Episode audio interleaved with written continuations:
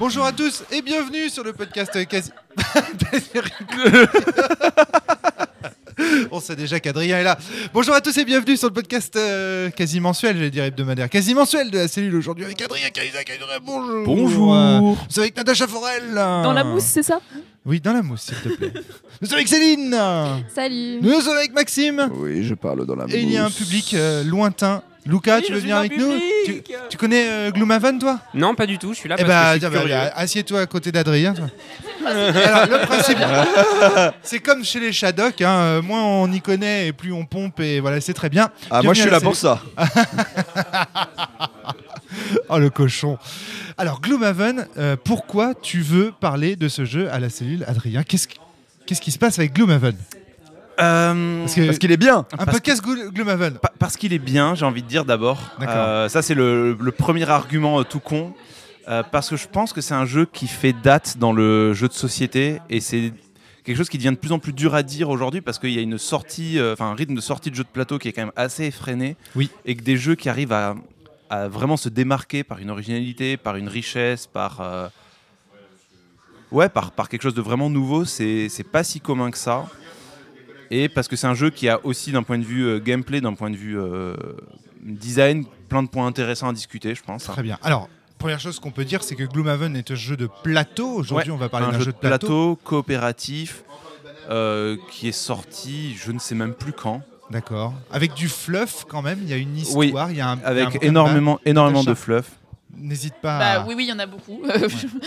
Voilà. En fait, c'est un jeu qui est sorti. On discutera de son utilité en temps voulu. Parce que euh... c'est, c'est un jeu qui est sorti dans la lignée des Pandémies Legacy, euh, c'est-à-dire un jeu qui se joue en campagne avant tout. Mmh.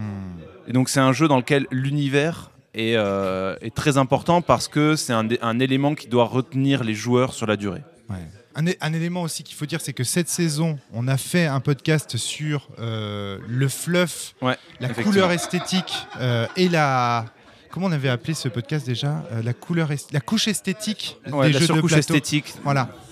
Et, et, et que, en fait, Gloomhaven entre de, totalement dans cette thématique oui, aussi. Bien sûr. Et on pourra, et on on pourra aborder parlé. plein de points là-dessus, voilà. justement, sur, sur le jeu, qui, sont, qui font partie des critiques, justement, euh, du jeu qui, ont, qui peuvent être euh, entendues. Formulées, ouais.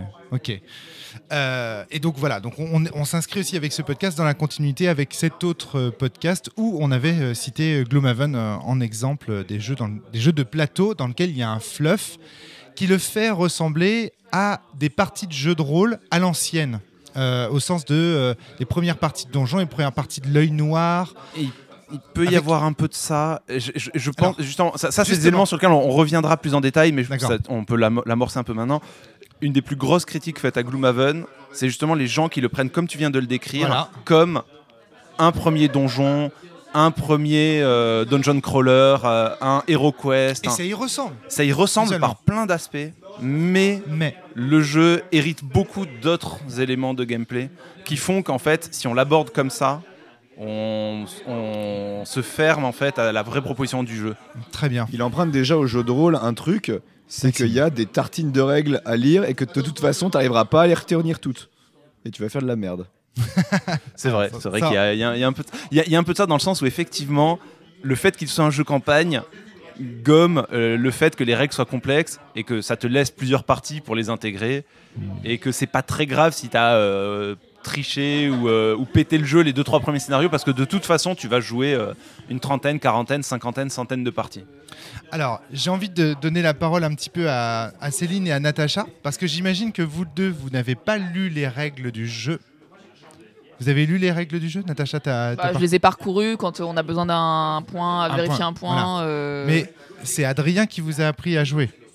En fait, on va, je l'ai découvert en même temps qu'Adrien, donc euh, du coup... Euh... Ah d'accord, ok, très bien. Pourquoi, pourquoi je voudrais vous entendre, c'est parce que vous, comment vous décririez euh, Gloomhaven? Avant même de donner la parole à Adrien, qui a acheté le jeu, qui, qui semble plus expert, je ne sais pas euh, si je me trompe, ça se trouve vous êtes... Euh... Mais je, je, je voulais avoir votre point de vue de, de joueuse qui n'a pas lu les règles. Si, alors, je ne sais bah, pas si alors, c'est moi, ton cas, c'est Céline. Le, moi, c'est le cas, oui. Ouais. Bah, je suis arrivée plus tardivement. Je joue avec euh, Natacha et Adrien. Donc, euh, je, je viens jouer chez eux et clairement, bah, du coup, c'est eux qui m'ont introduit au jeu. Ouais. Et j'ai jamais euh, lu le livre de règles, donc je sais jouer dans une partie standard, mais dès qu'il y a des règles spéciales, bah, je, je sais pas, il faut qu'on m'explique ce qui Alors, se passe. Quoi. Si tu devais expliquer à un collègue, euh, c'est quoi Gloomhaven ? Comment tu, comment tu décrirais ça ? Euh, je bah... cherche la définition du jeu oui, la plus simple sûr, parce que Adrien il va nous dire bah, c'est comme tel jeu, c'est comme tel truc, c'est comme... oui, mais c'est moi ça. je alors, alors, alors, connais rien. Ça a été décrit en sens où c'est un jeu de plateau de, de, de, de, avec des cartes. Mais c'est pas du deck building au sens où enfin euh, pas exact. Tu déplaces des personnages ouais. sur des cases hexagonales. Voilà. Euh, et ensuite tu joues avec des cartes qui te permettent de faire des déplacements ou des attaques, euh, soit à portée, soit au contact. Et t'as des objectifs, soit de tuer tous les ennemis, soit d'aller chercher des coffres, soit d'aller ouvrir des portes, soit des choses comme ça. Mmh. Donc t'explores des pièces remplies de monstres avec un aventurier oui. qui se déplace sur des hexagones. Et oui. que tu fais progresser de, de scénario en scénario, Cha- de plateau en plateau. Chacun d'entre nous a un personnage qu'on garde au fur et à mesure des scénarios et qui a et une que évolution. Tu peux faire partir à la retraite quand t'as accompli un objectif. Euh, voilà, et enfin... Déjà, le, Luca j'ai... J'ai juste une question. Du coup, on est d'accord que le fleuve s'arrête quand même aux portes du, du donjon à explorer. Il n'y a rien qui... Euh... Si, si, si, parce que t'as des... Tu, tu, on t'est, on t'est, on, en fait, on te, on te dit pourquoi t'es là. Okay. Et euh, c- généralement, il y a... Euh, gén- pas dans tous, mais généralement, t'as plusieurs tuiles de plateau, donc qui correspondent à plusieurs salles. Et euh, voir des objets de, de scénarios précis, des hôtels, euh, des, euh, des, je sais pas, des cercles de cultistes, des choses comme ça. Mmh. Euh, et, euh, et on te dit, bah, euh, si, quand, tu ouvres cette, quand tu ouvres cette porte-là, il se passe ça. Quand tu pousses tel truc, il se passe ça. Euh, quand, okay. euh, et ça rentre, ça, ça va avec l'histoire, que, ben, l'histoire du, de, de, du fleuve autour. Quoi. Okay. Euh, mais c'est pas... Tu, tu, joues, tu joues pas... Qu'est-ce, qu'est-ce qu'il fait rire ? Alors, parce qu'il m'amuse, c'est que ce jeu, il est tellement complexe qu'en fonction de la personne qui va en parler, la définition qu'il en aura sera différente. Et c'est ça que je voulais montrer aux auditeurs dès le début de ce podcast. Bah, ça reste un jeu de plateau, parole... en fait. Enfin, je sais pas, qu'est-ce que tu veux... Euh... Ah non, mais t'as des jeux de plateau, c'est, je veux dire, c'est unidirectionnel. Voilà. Tout le monde a le même point de vue sur ce qu'est le jeu de plateau, ce jeu de plateau-là. Bah alors, du coup, ça répond à ta question de pourquoi ce jeu-là. C'est oui, oui, ce jeu-là fait. En particulier ça, parce qu'on savait que ça serait intéressant d'en parler pendant allez, une heure. Voilà. Euh, voilà. C'est ce que je, je voulais que les auditeurs se rendent compte qu'en fonction de la personne à qui tu passes le micro, la vision du jeu est radicalement différente. C'est-à-dire qu'il y en a qui vont le définir effectivement comme un dungeon crawler, d'autres qui vont dire c'est un puzzle game, d'autres qui vont insister sur l'aspect coop. Euh, Alors j'ai envie de dire ça dépend aussi de certains... Parce qu'il y, y, y a des mm, scénarios solo adaptés... Ça m'amuse. Non mais c'est ça, la richesse de Gloomhaven, elle est là. Il y a des scénarios solo adaptés aux personnages que tu joues, enfin aux, oui. aux classes de personnages que tu joues, et, euh, et les, ces scénarios solo sont un peu construits comme des puzzle games dans le sens où c'est, ça exploite les faiblesses et les forces du personnage en particulier, et, euh, et donc du coup t'as une espèce d'énigme à résoudre pour comprendre comment résoudre le scénar. Quoi. Mais euh... Alors parce que on peut dire par contre Merci. que moi je peux dire c'est pas un jeu. On peut dire quand on a du mal à définir ce que c'est un truc, on peut aussi définir ce que ce n'est pas. Ah, pas bête. Et c'est ce qu'on fait en G N souvent. Hein. Dans une note d'intention, on dit euh, « ce jeu n'est pas ceci, ceci, ceci, cela » pour que les gens qui viennent chercher ça ne viennent pas. D'accord. Et euh, on peut dire « ce jeu n'est pas un jeu de rôle ». Dans le sens où euh, Gloomhaven n'a, ne te récompensera à aucun moment et ne t'encouragera à aucun moment à roleplayer ton personnage. Alors, c'est pas vrai. Alors, alors, c'est pas si vrai que ça. Alors, je suis d'accord que de façon prédominante, c'est pas le cas. Tu a... auras une récompense autour de la table de la part des humains autour de la table. Tu ne plaides pas pour ton mais... personnage en fait. Tu oui. ne joues alors... pas euh, et tu ne parles pas comme lui, tu vois. Si si. Alors en fait, il y, y a un point précis de règle, un élément de gameplay oui. précis. Mais euh, Romaric, je crois pas que tu l'aies vu en fait. C'est l'objectif. Non non non non non. Non okay. parce que alors, ça c'est aléatoire. Ça, donc, ça euh... c'est autre chose. C'est pas lié à ton personnage. C'est lié à l'objectif. Donc okay. tu... c'est en fait la c'est réputation et euh... c'est quand tu donc donc le jeu a plusieurs couches de jeu. C'est-à-dire qu'on on va fondamentalement, je pense qu'il faut euh, ouais, préciser quelques éléments pour qu'on ouais, commence je, à, à se situer un peu. Je pense. On joue un groupe d'aventuriers, euh, mais on ne joue pas chacun un personnage euh, fixe, dans le sens où notre personnage, on va le jouer pendant cinq, six, dix scénarios, et au bout d'un moment, il aura atteint ses objectifs dans la vie, ce personnage-là, et il se retire de sa vie d'aventurier, et on joue un nouveau perso. Donc on va jouer une, ce groupe d'aventuriers dont les, les membres vont tourner au fur et à mesure qu'ils atteignent leurs objectifs dans la vie. Tout ce concept de retraite. De retraite, effectivement.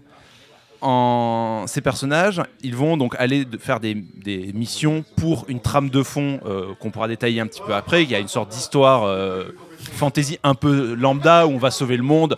Il n'y a pas une richesse extraordinaire, mais bon, il y a quand même un univers, des éléments. Euh, oui, on est, on est littéralement dans le. Vous êtes un groupe d'aventuriers qui se retrouvent à une taverne qui est la c'est même ça. À chaque fois, et il y a des gens qui viennent et qui vous donnent des missions. Il n'y a quoi. Pas de secret dans l'univers de Gloomhaven.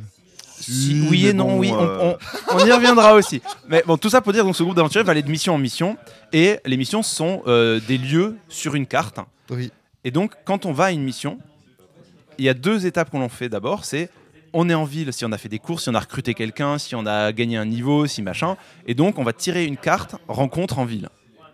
C'est des cartes où il y a des choix à faire et qui vont être du genre, euh, vous arrivez sur le marché et là, il y a un vendeur euh, un peu bizarre euh, qui propose des potions, une rose, une bleue. Euh, il vous dit, c'est dix, pi- dix pièces d'or pour les deux potions. Et là, tu as le choix, soit option A, tu achètes les potions, soit option B, tu ne les achètes pas. Et puis, au, au dos, tu vas regarder, A, ça, il se passe ça, B, il se passe ça. Et c'est des cartes où, en fait... tu n'as pas d'autres éléments que fictifs pour essayer de deviner ce qui va se passer. Tu as ça en ville, et puis tu as ça ensuite, quand tu pars sur ta, sur ta mission, tu vas avoir une rencontre en campagne. Donc tu as une et part donc, d'interprétation de exemple, la fiction. Exemple, euh, vous vous promenez et vous voyez dans le ciel des oiseaux rouges hauts dans le ciel. Que faites-vous ? Option A, vous prenez votre arc et vous essayez de, d'abattre les oiseaux, ça vous fera une nourriture bien méritée. Mmh. Option B, vous passez votre chemin et vous vous abritez derrière les arbres. Ouais. Bon, ben là, tu sais pas trop, quoi. C'est un peu du livre dont vous êtes le héros. Un petit peu. Et il y a quelques fois où les... Ch- et donc là, typiquement sur cette carte avec les oiseaux rouges, si tu leur tires dessus, tu, tu retournes la carte et marqué « Ce que vous aviez pris pour des oiseaux était en fait des dragons... Euh... » Divulgachis ! Mais on s'en fout. La carte, je vais l'avoir ouais, quarante. Il y a une carte... Attends, c'est une sur cent cartes, c'est bon, quoi. Et c'est des dragons, ils vous, ils vous crament la gueule, vous perdez tant de points de vie, donc tu commences le scénario avec des points de vie en moins. Il y a d'autres cartes qui sont dépendantes de quels persos sont présents dans le groupe. Par exemple, euh, je sais pas, euh, un ours vous attaque. Est-ce que vous essayez de le calmer ou est-ce que vous essayez de vous enfuir ? Ben, il y a des persos, c'est logique qu'ils puissent le calmer. C'est, c'est, c'est cohérent avec euh, le type du perso, l'archétype, avec le, le B G, et cetera. Et si ce perso est dans le groupe, il y a un petit icône qui va vous dire si il est dans le groupe, alors. Euh, et donc, en gros, ça invite les joueurs à réfléchir à qu'est-ce qui est cohérent pour leur personnage comme choix. Donc, il y a un, une petite. Part en ce point-là de, de part, jeu. Ouais, mais, c'est, mais c'est, c'est très léger, c'est la seule dose d'interprétation qui est présente, on va dire. Très très bien. Lucas. Mais du coup, est-ce qu'il y a vraiment moyen d'anticiper les, les résultats de ces événements en s'appuyant sur la fiction ou pas ? Parce que là, alors, tu vois, dans ton exemple, je me dis, si jamais j'étais tombé sur cette carte, finalement, l'histoire des oiseaux rouges racontée sur la carte m'aurait donné aucun élément en faveur de « il faut euh, les tuer et se prendre de la viande » ou « il faut se cacher ». Et euh, on, enfin, le, le, le côté coup de théâtre, en fait, c'était des dragons, ça aurait pu être la même chose que bah, c'était des oies euh, rouges. Ou ben, en fait, il existe une deuxième carte où les oiseaux sont blancs. Okay. Et là, t'as le droit de les flinguer et effectivement, c'est bénéfique. Okay. Et donc, le... Et euh, le jeu peut être extrêmement frustrant au début. Moi, je me souviens de nos premières parties où clairement, on était là, mais c'est de, c'est de l'aléatoire complet. Et en fait, on, on, on faisait random, limite, on lançait le dé parce qu'on en avait marre du jeu qui nous donnait l'impression que ah bah là, euh, potentiellement, on peut s'en sortir. Je veux dire, on a une brute avec nous, on a ça, euh, ça a l'air logique qu'on va s'en sortir. Et en fait, le jeu dit ah bah non, niquez-vous, euh, c'était des vipères, euh, vous commencez à empoisonner. Ou alors euh, le euh, ah vous avez cherché à, f- à fuir un éboulis ? Ah bah euh, non, vous vous êtes fait quand même bien défoncer la gueule, vous commencez. Par contre, si vous aviez pas fui l'éboulis, vu que vous aviez un mage, vous auriez découvert un scénario secret. Ouais. Et t'es là genre mais c'est méga frustrant.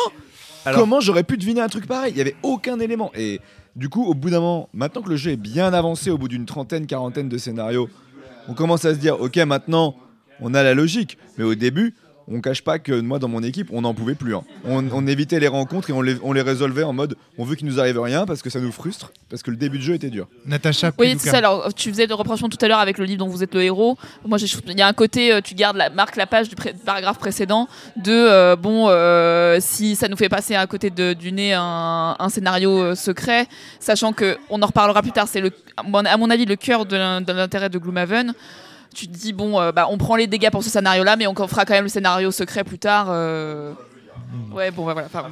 Après, les cartes reviennent. Hein. C'est-à-dire que les, les cartes rencontres, la plupart, la, plus, la plupart reviennent. Lucas, Lucas, Lucas. Mais du coup, est-ce que c'est un apprentissage des cartes ou est-ce que c'est un apprentissage de la logique ? Je veux dire, est-ce que, un peu des ok, deux. Une fois que tu as vu les oiseaux rouges une fois, tu mais peux se dire, bah, c'est bon, je les connais. C'est, c'est un et... peu des deux, avec effectivement, comme le dit Maxime, un aspect, bah, oui, c'est un peu aléatoire dans le sens. tu fais des, des, un jugement, une décision avec une, un, un nombre d'éléments très limité, sans trop savoir qu'est-ce qui peut se passer derrière. C'est... En Max. fait, à un moment, la compagnie, au début, t'en chies, au bout d'un moment, on se positionne, moi j'ai trouvé quand même. Oui. C'est-à-dire qu'à un moment, ta compagnie décide de se positionner en disant... Est-ce qu'on est les good guys? Est-ce qu'on est voilà, les bad guys? On est, voilà, on est des good est-ce guys. Est-ce qu'on est les arrivistes euh, Maintenant, on que... va tout le temps choisir ça. Ou la logique vis-à-vis de notre truc. Et, et ça, c'est pas du jeu de rôle, ça. Et on va se dire... On, on va... est les good guys, on est les bad guys. Non, alors, il y a... Un petit peu, du positionnement. Bien sûr, mais c'est très léger, mais bien est-ce, sûr. Est-ce oui. qu'on dit qu'il y a un gros défaut du jeu ou pas vis-à-vis de ça? Ah.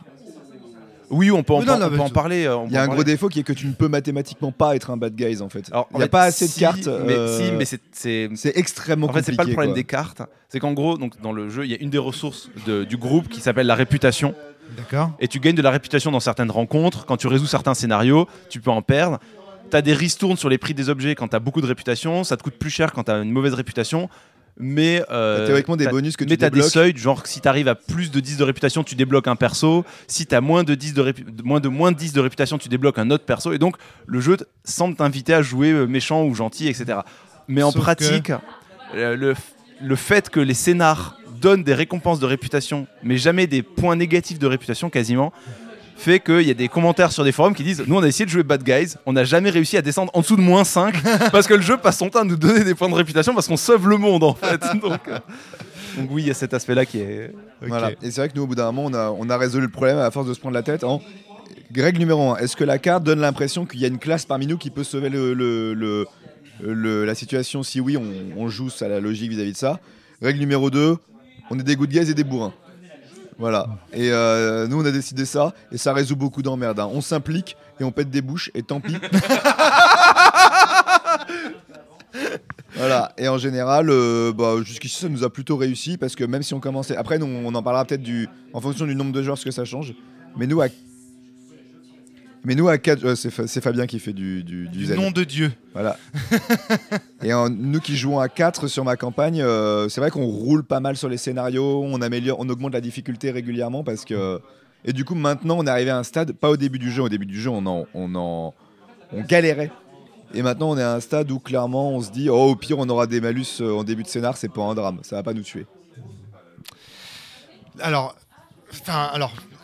Donne ouais, mon sentiment, vas-y. Puis je, je vous inviterai à rebondir. Moi, quand je vois le jeu la première fois, donc c'est Adrien qui me le présente, euh, je regarde le truc, tout de suite, je me mets dans l'idée, ok, c'est un œil noir amélioré, exactement la caricature que tu décrivais tout à l'heure, je me dis, ok, c'est du Dungeon Crawler, on va rejouer à Space Crusade, mais avec des scaven et des trucs comme ça. Et assez rapidement, je me rends compte que les mécaniques euh, sont très différentes parce que le nombre de cartes et donc d'actions. Euh, c'est Céline tout à l'heure qui, dé- qui décrivait les actions sous la forme des cartes. Ce qu'il faut ajouter, c'est que ces cartes sont limitées, c'est-à-dire que pour un même plateau, vous allez avoir, parce que vous allez cramer des actions et des cartes, vous allez avoir un nombre d'actions, de, de cartes limitées. Donc ça veut dire que vous devez résoudre le donjon en un coup, en un nombre de coups limité. Et une fois qu'on a dit ça, le jeu d'un coup Euh, apparaît totalement différemment. À partir du moment où le nombre de coups est limité, on comprend qu'il va falloir euh, finir, finir, finir le donjon, mais en un nombre de coups particulier. Et donc, du coup, on s'inscrit dans un, dans un type de jeu totalement différent, où on n'est plus dans le respect de la fiction, évidemment. Un gars, un barbare qui arrive avec son épée, quand il arrive dans un donjon, il va, il a pas un nombre de coups d'épée limité. Il, a, il peut donner un nombre de coups d'épée ouais, illimité. Il n'y a pas un moment donné où il fait « Ah, c'est bon, je m'endors voilà. là maintenant, revenez me chercher demain. » On n'est pas dans une simulation. On est dans un puzzle game au sens où là, on dit au barbare « Dans cette partie, tu vas pouvoir donner dix coups d'épée, te déplacer de cent cases, et cetera » T'as toutes les données qui te sont... Euh... C'est pas ça dans Gloomhaven, mais je vois l'idée. C'est, c'est, mais c'est, l'idée étant que tu, tu pourras pas tout faire. Quoi. Enfin... Voilà. Et donc, du coup, l'optimisation que tu dois faire, c'est euh, l- comment optimiser mes cartes pour euh, finir le donjon, déjà, avant que mon nombre d'actions soit... Avant de ne plus avoir de cartes et donc de perdre. Sans mourir c'est... et ne plus avoir point de vie. Sans mourir et ne plus avoir point de vie, c'est ça. C'était... T'as toutes les dimensions. Et en sachant que chaque personnage, chaque classe d'aventurier n'a pas le même nombre de cartes, donc n'a pas le même nombre de coups possibles sur la partie. Alors voilà, on n'a pas précisé ça, mais évidemment, quand on parle des personnages... Il y a des classes de personnages. Et puis, il y a des classes de personnages aux- auxquelles on peut avoir accès au début du jeu. Puis, il y a des classes de personnages où il faut avoir mis à la retraite un certain nombre d'autres classes pour y avoir accès. Donc en plus, il y, y a des secrets dans les classes de personnages accessibles. Parce qu'en plus, tout ça, il faut se dire que les cartes sont cachées, elles sont dans des petites boîtes. Ouais. Euh, il, y a, il, y a beau, il y a beaucoup de contenu en fait. C'est un, c'est un jeu où on va beaucoup modifier le contenu du jeu. On va coller des étiquettes sur la carte pour les nouveaux scénars. Ah, ça fallait préciser. On va coller des étiquettes sur le plateau pour euh, montrer certains achievements du genre euh, on a libéré la ville de telle influence, ou alors on a euh, trouvé une sagesse ancienne, ou des choses comme ça. Donc le jeu n'est jouable qu'une seule fois en théorie. Euh, en Même vrai, le déjà jeu est limité. Non, mais voilà, mais ta compagnie peut déjà peut refaire les scénarios, et de deux. Je veux dire, euh, j'ai rarement vu un jeu théoriquement limité auquel tu joues autant. Je veux dire, j'ai des jeux de plateau qui sont illimités. J'ai pas joué autant que Gloomhaven. Voilà. Donc à partir de là, euh, tu te dis, euh, pff, ça va quoi. C'est, c'est très très très très acceptable. C'est... Mais alors, il faut dire que les joueurs progressent parce que au fur et à mesure, ils commencent à appréhender les logiques, les mécaniques, et cetera. Mais le plateau, les cartes, le jeu, le jeu lui-même, le jeu physique progresse aussi. C'est ça, il évolue aussi avec justement ce, ce, des autocollants qui, qui sont collés euh, oui. euh, sur le plateau. Les enfin, autocollants, c'est... des nouvelles cartes qu'on rajoute dans nos decks, le, les objets qu'on peut acheter au marché pour, pour euh, équiper nos personnages. Ben, on, il y a de plus en plus de matériel qui est disponible au fur et à mesure qu'on augmente la prospérité de Gloomhaven, et cetera, et cetera. Donc il y a plein d'éléments qui viennent euh, enrichir le jeu au fur et à mesure, qui va dans le, dans, aussi dans le sens tutoriel, dans le sens où les premières parties que l'on a, on a un accès limité en nombre d'éléments, en combinatoire possible, et au fur et à mesure qu'on est familiarisé avec cela, on a des nouvelles opportunités qui arrivent, des nouvelles cartes, mais on a le temps de les intégrer parce qu'on est déjà familier avec la base. C'est, c'est hallucinant. Euh, dans ce contexte-là, est-ce que vous avez déjà eu l'impression de jouer un personnage ? Tu, tu, tu reviens avec la comparaison avec le jeu de rôle ? Exactement. Non, pas vraiment, non. Pas vraiment. C'est intéressant, c'est intéressant en termes de game design parce que... à Gloomhaven. C'est intéressant en termes de game design parce que tu joues avec des mécanismes différents selon le, le personnage que tu... Enfin, la, la classe de personnage que tu prends. Donc, toujours avec cette idée de... T'as force, pas, forcément, pas, ben, pas forcément le même nombre de cartes dans ton jeu, mais du coup, si t'as moins de cartes, bah, généralement, tes coups, ils sont plus impressionnants parce que du coup, t'es, t'es, ça va être plus marquant. Euh, donc euh, ils, sont, ils vont plus loin, ils font plus de dégâts, euh, ils sont sur plusieurs, plus de personnages, euh, et cetera. Ou alors tu vas jouer sur plus longtemps, mais du coup tu vas être plus fragile. Euh, euh, mais euh, mais c'est pas, euh, c'est pas. J'ai, à aucun moment j'ai parlé euh, en voilà. jeu euh, comme. Euh... Céline, tu voulais ? Ouais, juste chaque personnage a ses dynamiques qui lui sont propres, quoi, oui. et, et du coup une façon de jouer qui qui est différente. Il faut essayer de les combiner pour que ça marche plutôt bien. Enfin, par exemple, moi j'ai un personnage qui a tendance à se, s'infliger des dégâts pour renforcer sa puissance. Génial. Donc là, il y a un petit peu une, une forme de... Et il a beaucoup, beaucoup de points de vie, donc il a aussi tendance à être devant et à prendre les coups. Donc il y a une forme de tension où, bah ok, mais il faut pas aller trop loin parce que sinon le personnage tombe épuisé, il est plus jouable. Les personnages euh, qui, sont, qui font des très gros coups, mais qui sont vraiment très faibles, donc il vaut mieux pas qu'ils soient devant et qu'ils se prennent les coups. Donc il y a, y a... Oui, il y a toutes tes combinaisons en plus à, à prendre en compte dans le jeu. Et une variété incroyable. Ouais. Moi, moi, pour revenir sur, sur ce que tu disais, Romaric, ah, sur l'aspect, l'aspect rôle, euh, c'est que rôle.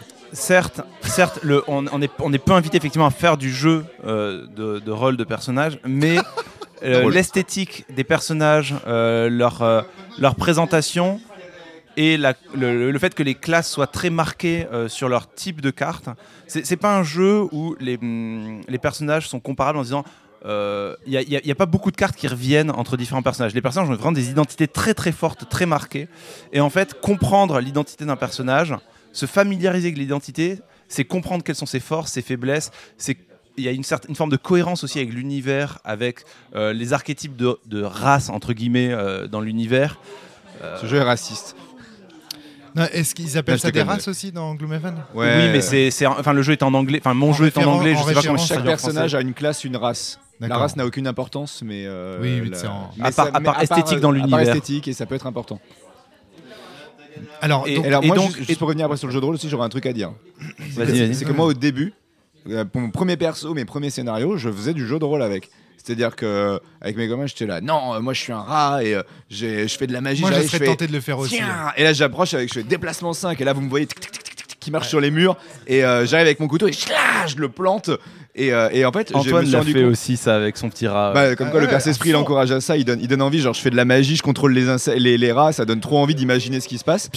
Et en fait, le truc, c'est que clairement, au bout de deux scénars, surtout quand j'étais le seul à le faire autour de la table, euh, euh, sauf non, un pote qui faisait le bandit, qui faisait ouais, moi je lance des couteaux et tout. Et, euh, et alors, c'est rigolo, mais en fait, le truc, c'est que comme je disais au début, le jeu ne t'offrant absolument aucune récompense pour ça. Alors, et les scénarios sont déjà longs, sans voilà, rajouter tout si ça. En plus, il y a un relou autour de la table qui, fait, euh, qui s'amuse comme ça. Alors, c'est vite. Et, là, et pareil, il y a le côté euh, ramasser les thunes, il y a du positionnement ludique, genre alors, est-ce que je vais ramasser les thunes, je, est-ce que pas ? Qu'est-ce que c'est qu'une récompense ? Ouais, je pense que justement ce que dit Romaric, c'est que la récompense de faire un roleplay à minimum de personnages, il y a, y a deux récompenses, il y a la, ré, la récompense de ça fait, ça fait rire autour de la table, ça crée de l'ambiance, donc ça c'en est une simple. Et après, il y a un autre aspect, c'est que c'est un jeu qui encourage, par plusieurs mécanismes, euh, le fait de ne pas forcément jouer optimum pour la résolution du scénario. Et ouais, le, vrai, compl- le comportement roleplay peut permettre de justifier le fait de ne pas achever le monstre pour aller chercher le trésor au loin, de... Euh, de non, non, mais moi, je, je, je vais faire une sieste, continuez sans moi, parce que vous avez l'objectif de ne faire que des repos longs. Des, euh... Il y a un truc qui désamorce ça, par contre, qui est le jeu en équipe. On est, on est une équipe, et on va se coltiner la même équipe jusqu'au bout. Et donc moi je l'ai bien vu dans certains scénars où ça a limite créé de la baston hors jeu sur qui euh, va récolter les thunes. À très haut niveau. Parce ouais, non, rapi- non, non, justement parce qu'au début, la moindre ressource de thunes et le moindre trésor que tu récupères est vraiment très important. Ah, et oui. Ça peut vraiment déséquilibrer la compagnie avec un personnage qui est vraiment plus puissant que les autres. Et bah, je peux te dire que dès le début, si tu fais moi je suis un rat et je suis rapide et du coup je vais récupérer les thunes, les autres, euh, les, quand les joueurs autour de la table t'en veulent, et bah ça va quand c'est en mode ah bah de toute façon personne serait allé les récupérer ces pièces, vas-y fais-toi plaisir. Quand il y a de la compète, bah oui, oui. On, on l'a vu même la dernière fois, alors c'est pas au bruit entre potes, mais on a vu que ça a pu rajouter vingt minutes de scénario alors qu'on avait gagné l'enjeu de qui va récupérer ces pièces là. Alors il y a du positionnement de jeu de rôle, mais c'est, c'est pas carrément hyper agréable quand même. Il euh, y a des moments. Euh... Mais le jeu de rôle, c'est pas toujours agréable, oui. Ce positionnement dans moi, le jeu. Moi, il y a eu un moment, j'ai joué un perso que je spoilerai pas, mais qui passe sa vie à être invisible. Et du coup, les joueurs, grosso modo, autrement, ils disent ah non, mais on a... nous, on était trois à un moment pendant la compagnie, il n'y avait jamais eu personne. Et en termes de jeu de rôle, pour eux, il n'y a jamais eu ce, trois... ce quatrième personnage. C'est juste un coup de vent qui, qui donne un coup c'est de main de temps en temps. Imaginaire. Voilà. Moi, à ce stade, j'ai deux remarques. La première, c'est qu'on voit tout de suite que Gloomhaven, c'est pas un jeu de plateau ordinaire, au sens où il casse les codes et les limites des genres. C'est-à-dire, on voit bien qu'il est entre le jeu de rôle, entre le plateau, entre le puzzle game. Parfois même, je l'ai trouvé proche du jeu vidéo. Dans, le, dans les mécaniques et les structures du puzzle game, j'ai ouais, vu plein de jeux vidéo comme ça, genre Gauntlet, oui, oui. Où tu peux poser des pierres pour empêcher les autres. Il y a un côté Bomberman aussi où tu peux mettre oui, des objets, vrai, ouais. Des pièges pour euh, piéger des ennemis. Enfin, j'ai, oui, j'ai retrouvé dois, plein de dois, mécaniques. Assez, à partir du moment où tu as suffisamment compris l'I A, tu oui, peux. L'I A, il euh, ouais. y, y a une I A. C'est jeu vidéo, si, ça. Si tu optimises ouais. suffisamment, tu peux te retrouver ouais, en effet. Euh, Alors l'I A, faut expliquer ce que c'est. Alors, qu'est-ce qu'on appelle l'I A ? En fait, dans Gloomhaven, parce qu'on a, en fait, on n'a pas encore parlé du cœur du jeu. C'est-à-dire vraiment, le, le cœur du jeu, c'est quoi ? C'est vous arrivez, donc on a dit, il y a la ville, votre compagnie d'aventuriers, vous avez des rencontres, vous arrivez sur des missions, et là, c'est un donjon, ce qui ressemble à un donjon. On va explorer des pièces, il y a des monstres, mais personne ne joue les monstres. Les monstres sont joués tout seuls. Les règles du jeu dictent comment ils sont joués. C'est-à-dire que les joueurs jouent chacun un personnage, il n'y a pas de maître du donjon, il n'y a pas de maître de jeu, il n'y a pas de, d'advers- y a pas de joueur qui joue l'adversité. L'adversité se joue toute seule. Et c'est en cela que ça se rapproche aussi d'un puzzle game, dans le sens où on ne joue pas contre un joueur, on joue contre un mécanisme, contre une, une horlogerie qui va tourner toute seule, et il faut comprendre sa logique, ses points forts, ses points faibles, et... Euh... Et, et ses bugs. Et, et ses bugs. Des moments où et l'horloge se cripe, bah, parce que... C'est ça qui est je, fort. Non, moi j'appelle pas ça. Alors, non, les, les, bugs, les, bugs, les bugs, c'est vraiment la marche. C'est d'abord, euh, non, non, les, les monstres ont leur comportement. C'est-à-dire qu'en voilà, fait, il y a une des règles strictes qui sont explorer les patterns, exploiter oui, les patterns, exploiter les voilà, patterns. Et les règles au sens strict. Typiquement, à chaque tour, les joueurs jouent, choisissent deux cartes de leur main. Ils vont déterminer une qui donne leur initiative, donc à quel moment ils vont jouer. Puis, une fois que tous les joueurs ont choisi, on révèle les cartes des monstres qui vont dire à quelles initiatives ils jouent. Et les cartes des monstres vont dicter ce que les monstres vont faire ce tour-ci. Et les monstres peuvent faire des choses comme se déplacer, soigner, attaquer, et cetera, et cetera. Mais ils ne font que ce qui est écrit sur la carte. Même oui. si ça semble logique qu'un bandit attaque, si sur la carte il y a marqué qu'il ne fait que se déplacer, le monstre ne fait que se déplacer. Et donc ça, c'est un des éléments qu'il faut apprendre à abuser du jeu. C'est que oui, il y a des tours où les monstres vont attaquer sans se déplacer. Et donc on peut en profiter, on fait un pas en arrière, le monstre et... n'attaque pas. Des tours, les monstres ne font faire que se déplacer. Et donc... Tu mets un piège et Natacha, on t'entend pas. Ah bon, oui, désolé. Je suis fatiguée. Tu mets un piège et donc il se déplace dans le piège et voilà. Et, et ça, il y a des, ce qu'on appelle des tricks. C'est-à-dire oui, euh, des petites astuces, tu deviens invisible sur et, une et porte et du coup tu fais bugger l'I A. Et, euh, et ça, et cetera ça fait pas. Ça permet d'arriver justement à un, un, je pense qu'il faut, faut en parler. Un des, là, c'est, le, c'est, c'est, c'est l'enfer à côté.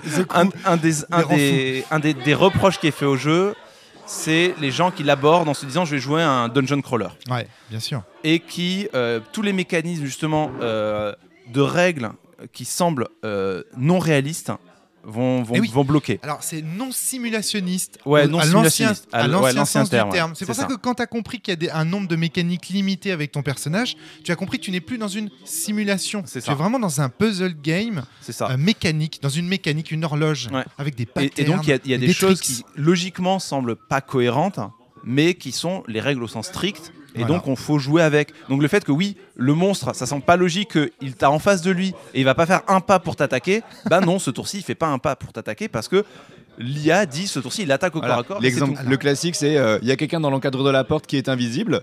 Théoriquement, les ennemis devraient se dire oh bah il y a personne, on avance. Et bah oui. non. Ben non. Parce qu'en fait, quelqu'un invisible dans les jeux bloque euh, les, les, les, les déplacements. Chemins. Or, si c'est bloqué, Or, alors si il n'avance bloqué, pas. Alors Exactement. il n'avance pas. Et du coup, non, ils vont pas s'amasser au niveau de la porte. Et c'est pareil, ils peuvent pas passer à travers. Euh, les monstres peuvent se passer à travers les uns les autres. Les aventuriers peuvent se passer à travers les uns les autres. Mais tu peux pas passer à travers euh, la faction adverse. La, la faction adverse. Et ça marche et aussi bah... dans l'autre sens, même si t'es invisible. Ce qui est particulier, quoi. Les donc les, les... ça c'est typique. C'est le, le, le, le, l'exemple le plus typique qui est donné, c'est les joueurs qui disent Adrien. Je comprends pas. On, on vient de tuer le dernier monstre. Il y a quarante pièces d'or par terre, mais le scénario est fini et les pièces disparaissent magiquement. Bah oui, bah oui. parce et qu'en oui. fait, le, le fait d'aller chercher une pièce d'or, c'est un choix qui est je minimise les dégâts que je fais pour accumuler de la, de, de, de, une ressource pour l'avenir. Donc je privilégie l'avenir.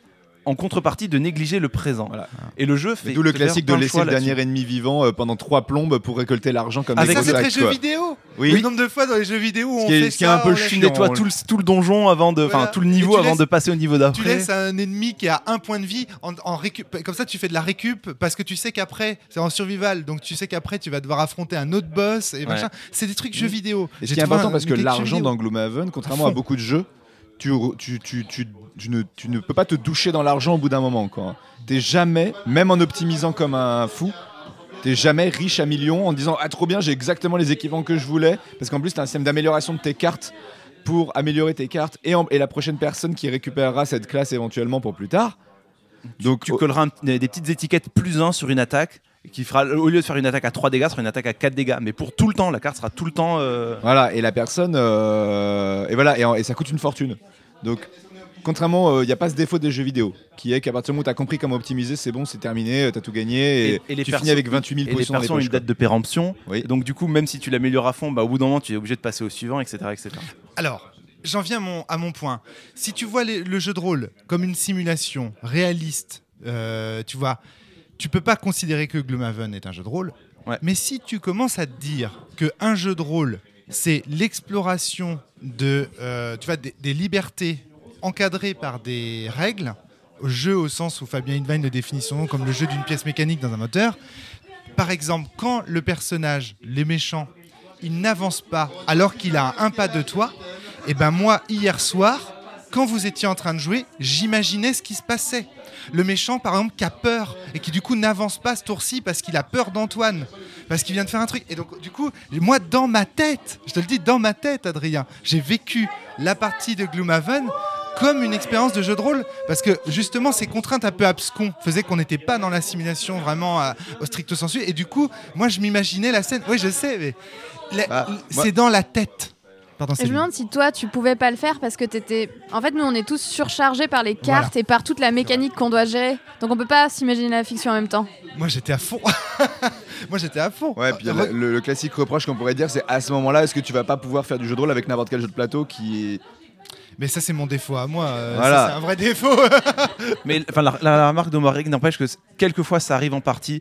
Des situations un peu absconses où on, on est dans les limites du... Vraiment, les comportements des ennemis sont vraiment bizarres, où il y a des, des situations vraiment étranges, où des fois, effectivement, on est, on est tenté par la justification, justification roleplay, parce que c'est. Oui, les ennemis, tu commences le scénar, ils sont à l'autre bout de la pièce, ils te regardent et ils font voilà. juste attaque. Voilà. C'est-à-dire qu'en fait, ils bougent pas, ils font genre, hi ils tapent dans le vide, oui. t'es là genre. Mec, ouais, mais en fait, en on fait, est à l'autre bout de la pièce, alors, euh, viens. Ce qui m'a amené à réfléchir comme ça aussi, c'est les objectifs. Ah, tu, tu, ouais, tu disais ça, que c'était... Je pense qu'on peut en parler maintenant. Alors, alors qu'est-ce que c'est en les gros, objectifs ? Je pense qu'il faut parler des différentes manières de progresser d'un personnage et des différentes échelles que ça implique. Les personnages de Gloomhaven ont, comme ressources de progression, ont trois ressources principales. L'or, qu'ils vont pouvoir gagner en ramassant des pièces, en ouvrant quelquefois des coffres, en récompense de certains scénarios. Ah. Il faut a... prendre des actions pour ramasser des pièces. C'est ça. Non, il faut finir son déplacement sur une pièce. Ouais, mais, ouais, c'est... mais, mais, coup, souvent, oui, mais implique... c'est, c'est un investissement. Oui. C'est un investissement en jeu. C'est-à-dire que des fois, les pièces sont hors du chemin pour aller attaquer oui, un monstre. Il y a des compétences pillage aussi. Il y a des mmh. compétences pillage qui te permettent de ramasser plus de pièces, mais du coup, tu n'attaques pas ce tour-là, et cetera. Donc, les pièces d'or sont pièces une, d'or. une manière de progresser. Premier élément de progression. À, à court terme, parce que tu peux acheter des objets pour améliorer ton, ton personnage, et à long terme, parce que tu peux améliorer les cartes. Tu as un mécanisme de coche sur ton personnage. Ouais. Euh, t'as une petite fiche de personnage. T'as une petite fiche de perso et t'as des cases à cocher. Et pour cocher ces cases, euh, la principale façon, c'est en début de scénario, tu pioches deux objectifs de scénario, tu en choisis un face cachée, les autres joueurs ne sont pas au courant, et si tu l'accomplis, tu gagnes une ou deux coches. Et ces objectifs sont des objectifs qui euh, t'obligent, si tu veux les atteindre, à jouer le scénario parfois de façon non optimale, ou alors à prendre des risques, ou euh, à ralentir le groupe. Ou... Genre, ayez le premier sang. Et dans ce cas-là, dès le début, tu, tu vas devoir tu... dire aux autres, s'il vous plaît, ça m'arrangerait que vous butiez pas euh, ce gars-là, quoi. Ouais, ou alors, sans, sans discuter avec les autres joueurs, on, on joue une classe support, on va être invité à jouer très tôt pour faire notre plus grosse attaque dès le tour un, parce qu'on euh, va être sûr de machin, alors que les joueurs ont peut-être prévu autre chose. Il va y avoir des cartes qui vont te dire, à la fin, il faut que vous ayez un point de vie ou moins. Et donc, bah, tu vas foncer dans le tas, euh, le jouer tête, br- tête, tête brûlée, euh, te mettre hors de portée de tes alliés pour pas être soigné, et cetera, et cetera. Donc ça, ça encourage du jeu à très court terme euh, pour venir un peu bouleverser ce qui serait peut-être trop facile à optimiser sans ça, avec cette promesse d'une, d'une carotte à plus long terme. Et donc ces coches vont permettre ensuite d'améliorer, on va dire, l'équivalent du dé qu'on lance quand on résout les actions. C'est, c'est des cartes, mais en gros, ça va venir améliorer notre deck de résolution d'actions. Voilà, donc et la... l'or, les coches. L'or, les coches. Et la dernière méthode de progression, c'est l'expérience. L'expérience, on en gagne à chaque fin de scénario, on en gagne quand on joue certaines cartes. Ouais. Et ça, ça va nous débloquer des nouvelles cartes d'action pour notre personnage qui vont pouvoir enrichir notre deck, nous augmenter nos points de vie maximum. Et voilà. Et donc, on a ces trois euh, manières de progresser le personnage qui font que. Et ça, c'est vachement intéressant aussi quand on a la remarque de, euh, de Maxime sur les joueurs qui sont frustrés sur « Ah, mais toi, t'as ramassé toutes les pièces, j'en ai pas eu. » Et en fait, ça, c'est intéressant, c'est quand on analyse les personnages, on voit que certains gagnent de l'expérience plus facilement que d'autres. Mais ils ont beaucoup plus de mal à ramasser les pièces. Mmh. Certains ont une souplesse de jeu et tellement de points de vie qu'en fait, il y a des objectifs de coach qui sont faciles à faire, mais bah, du coup, ils ont moins d'X P et moins d'or. Et en fait, on retrouve une sorte d'équilibrage autour du gain de ces ressources qui font que euh, le, chacun peut trouver son compte euh, d'une façon ouais. ou d'une autre. Non, mais je, les... je suis assez d'accord, hein. J'ai vu euh, de autour de ma table, il y a un personnage qui a réussi à monter quasiment niveau neuf à une vitesse folle, mais pauvre, et qui, a re... qui est parti à la retraite et qui a repris le même personnage et qui l'a remonté, alors que nous, pendant ce temps-là, on a gagné peut-être trois ou quatre niveaux, c'était n'importe quoi, mais le personnage gagne pas d'or. Et, euh, et on est en train de voir à l'inverse. Enfin, c'est... L'équilibrage de ce jeu. Moi, quand j'ai vu la complexité du ouais. jeu, je me suis dit, putain, les, les gens qui l'ont mais fait... Mais ils ont fait des bugs. Oui, certainement. Mais bien sûr, il y a forcément des ouais. bugs. C'est, tout n'est pas... Il y a des bugs et il y a eu euh, y a, y a un effet rigolo qui est dans la, de, quand il est sorti en français. Il y a eu des modifications... Euh... C'est pas quand il est sorti en français. C'est en fait, il y a eu une nouvelle édition où ils ont corrigé certaines puissances de cartes. Il y avait des, des potions d'endurance qui donnaient deux cartes ou trois cartes pour les avancer, tu récupérais dans la défausse. Mmh. Et en fait, elles sont tellement fortes que tout, tout, mais tous les persos, tu poses ton cerveau. Alors, et tu l'apprends. Il faut, des choses comme ça. Il faut le dire, à ce stade, tous les jeux avec des game design aussi complexes, aussi, aussi riches, ouais. comme C'est Magic... C'est impossible de ne pas faire d'erreur, quoi. Voilà. Il n'y a guère que les jeux qui se trouvent sur des plateformes vidéoludiques qui, du coup... Euh, co- ouais, bah, les, les auteurs corrigent les bugs en implémentant ouais. les règles. Et comme a... dans Magic, quoi, y a des, y a, voilà. il peut y avoir des combos infinis, quoi. Voilà, c'est ça. Bah, c'est... Mais là, mais... il peut y avoir des combos infinis dans Gloomhaven oui. aussi. Mais est-ce que c'est pas le jeu du gadget bien au sûr. Sens mais bien sûr. Où tu le décrivais y a, y a, dans y a la un cellule perso, Il y a un perso, c'est dernière. Son cœur de gameplay. C'est un perso gadget. Quoi. Il, tout, il, il prend tous les, tous les items du jeu, il joue ouais. autour. Euh, il joue Quand autour tu dis il faut finir oui. à un point de vie pour ça, sortir le truc. Il y a un truc. Perso, il s'amuse à bon bah attends, j'utilise tel item, mais Maxime. Du coup j'utilise tel objet qui rafraîchit tel autre objet, qui me permet d'en rafraîchir deux autres. qui me permet en fait à la fin d'avoir genre armure infinie ou euh, dégâts infinis. Et c'est, c'est bizarre, mais, euh, mais et on évite de le faire. Mais, mais euh... c'est, c'est très, enfin, c'est très ponctuel et en fait... Tout, de tous les, les avis que j'ai pu voir, c'est les joueurs qui arrivent à ça, ils font « Ok, je l'ai fait une fois, c'était rigolo. » Et après, je l'ai, je l'ai plus, j'en ai plus abusé parce qu'en fait, sinon, tu ne joues plus au jeu. Enfin, sinon, tu commences, tu dis « Je pose mon perso, je résous le scénario, j'ai gagné, j'ai pris ouais. toutes les pièces d'or. » Et en fait, personne ne joue pour ça. Ouais, bien sûr. Euh, l'objet, on a, finalement, on n'a pas parlé des objectifs. Euh, on en, on oui, parlait des, vrai, des objectifs, pour ça. J'ai des, des objectifs euh, de retirement, de, re, de retraite. Ah ouais, exactement. Ouais. Ça, ça m'intéresse beaucoup. Ça, c'est rigolo, ouais. Ah. Alors, Alors. Euh, donc pour, c'est vrai que c'est, c'est effectivement c'est une, la quatrième forme de progression du personnage, c'est à quel moment il disparaît, à quel moment il quitte le jeu. Quand on crée un personnage, on va prendre deux cartes d'objectifs long terme, qui sont ses objectifs dans la vie de ce personnage-là. C'est qu'est-ce, qu'est-ce, qu'est-ce, qu'il, qu'est-ce qu'il veut faire dans la vie, ce mec. Ce qui est d'ailleurs nana. mal écrit, honnêtement, parce qu'en fait c'est la, le texte de, de, de fluff est le texte de fluff du prochain personnage que tu débloqueras, et donc Alors, tu peux pas l'intégrer pour ton personnage. Si, en fait, en fait, moi je trouve que si justement. Ah bah, je peux te dire que quand tu joues à un... Ça dépend lesquels. Hein. Ouais, parce ça que moi, lesquels, je jouais hein. un... Alors, c'est celui que vous n'avez pas vu, euh, donc je ne vais pas vous le spoiler. Je jouais un personnage, euh, on va dire urbain, qui a écrit la, euh, « Ta famille est dans la forêt et compagnie, et tu dois sauver ta famille dans la forêt et compagnie. » Je suis là. Non, ben, vu la fait... race que je joue, c'est une race qui n'a pas de famille, donc par définition, ça ne marche pas. Ouais, euh... en fait, j'ai, j'ai, j'ai quand même l'impression que les cas contraires sont rares. Enfin, que les cas que tu cites sont rares. En fait... Il y a, ah bah quand y a je me suis pris dans la gueule, ça m'a bien continué. En fait, il y a beaucoup de trucs qui sont bizarres, mais euh, qui créent, enfin, qui ont, qui ont, un, qui ont une justification de fiction, tu vois. Un, le paladin qui veut se venger, je trouve ça vachement rigolo, en fait. tu C'est, t'en as retenu Natacha. une sur toutes, et je, sur, je rejoins Maxime, je suis désolé, toutes ne se justifient pas avec ton personnage. Il y a un texte d'ambiance qui introduit la future classe que tu débloqueras. Faut dire, c'est bah, honnête. En fait, en fait, moi, j'ai, j'ai, en fait, j'ai l'impression que c'est une, enfin. Man- Moi ça, moi, ça me choque pas parce que, en gros, qu'est-ce que, ça, qu'est-ce que c'est ces cartes-là? Ça va être un petit texte du genre, par exemple, euh, vous avez décidé euh, de... Dans, dans votre vie, vous avez toujours été miséreux et vous voulez la, la plus grande richesse. Et donc, l'objectif, c'est, à un moment donné, avoir deux cents pièces d'or, ce qui est un ouais. montant complètement débile. Mais c'est, le, c'est un objectif. Et la classe que ça débloque, c'est une classe qui a besoin de pièces d'or. Ouais. Et en fait, moi, comme je le comprends d'un point de vue fiction, c'est... Le fait qu'un personnage comme ça existe et accomplisse son objectif, ça veut dire que dans l'univers, ce genre de gens existent et permettent ce genre de choses. Ouais. Et, et donc, ça, attends, attends, attends, attends. J'y, j'y vois une vraie justification ah, à, ouais. dans, l'un, dans, l'un, dans l'univers mental de, du monde, le fait qu'un original et une idée de plan de vie font que d'autres gens vont l'imiter et d'autres gens vont arriver avec le même plan de vie et avec les mêmes ambitions. Alors, gardez bien ça en tête, euh, chers auditeurs et auditrices, pour la conclusion que j'ai bah, par rapport en tout cas, à ce de jeu. Façon, euh... Ce que vient de dire Adrien, c'est hyper important. Je pense qu'on va arriver assez vite à dire que Gloomhaven ne prend son intérêt que sur le long terme. C'est-à-dire que je trouve qu'un one-shot de Gloomhaven, moi, la première fois que j'y ai joué, j'étais là, sympa, mais euh, si, si on n'y joue pas en campagne, euh, je m'arrête tout de suite, quoi. Natacha euh, Moi, ce que je voulais dire à propos de ce jeu, euh, ce que je tenais à caser, ce qui me paraît être vraiment un point important, c'est que pour moi, le cœur de l'intérêt du jeu, c'est la surprise. J'allais te poser la question. C'est la surprise euh, à plein de niveaux. Et en fait, c'est un jeu qui, euh, qui a des secrets, si, si, euh, parce qu'il y a des personnages, que, les perso- y a des personnages euh, que tu débloques au fur et à mesure, où tu, la seule indication que tu, que tu as sur eux, euh, sur le, sur, autant que ce soit leur fluff que leur euh, mécanisme, c'est un symbole. Et c'est euh, vraiment important la surprise, au point que quand euh, ils sont discutés sur les forums, ils sont nommés par leur symbole et non pas par euh, leur, euh, leur, euh, leur classe, et cetera. Excellent. Euh, donc t'as, t'as, tu débloques ça. Ensuite, tu débloques des histoires de l'univers. T'as quand même des, des, des secrets de méchants cachés, de, d'anciennes civilisations, de machins, de trucs. Euh, et tu, tu, c'est très ludiste parce que t'as, t'as, des, t'as des trucs à décoder, à, voilà. Mais... On en a pas parlé, mais effectivement, tu as un, un, une sorte de grille de, pour décoder des messages. Euh... Tu as une énigme secrète dans le jeu. Il y a presque des aspects escape game par, par moment, tellement c'est... Euh, il voilà. y a des trucs cachés dans la boîte de jeu. Et, euh, exactement. Et, euh, et donc, euh, tu... Et voilà, et tout ça, ça, tu ne peux pas avoir l'expérience de ça si euh, tu ne joues pas en campagne. Et donc, c'est vraiment fait pour ça, quoi. Mmh.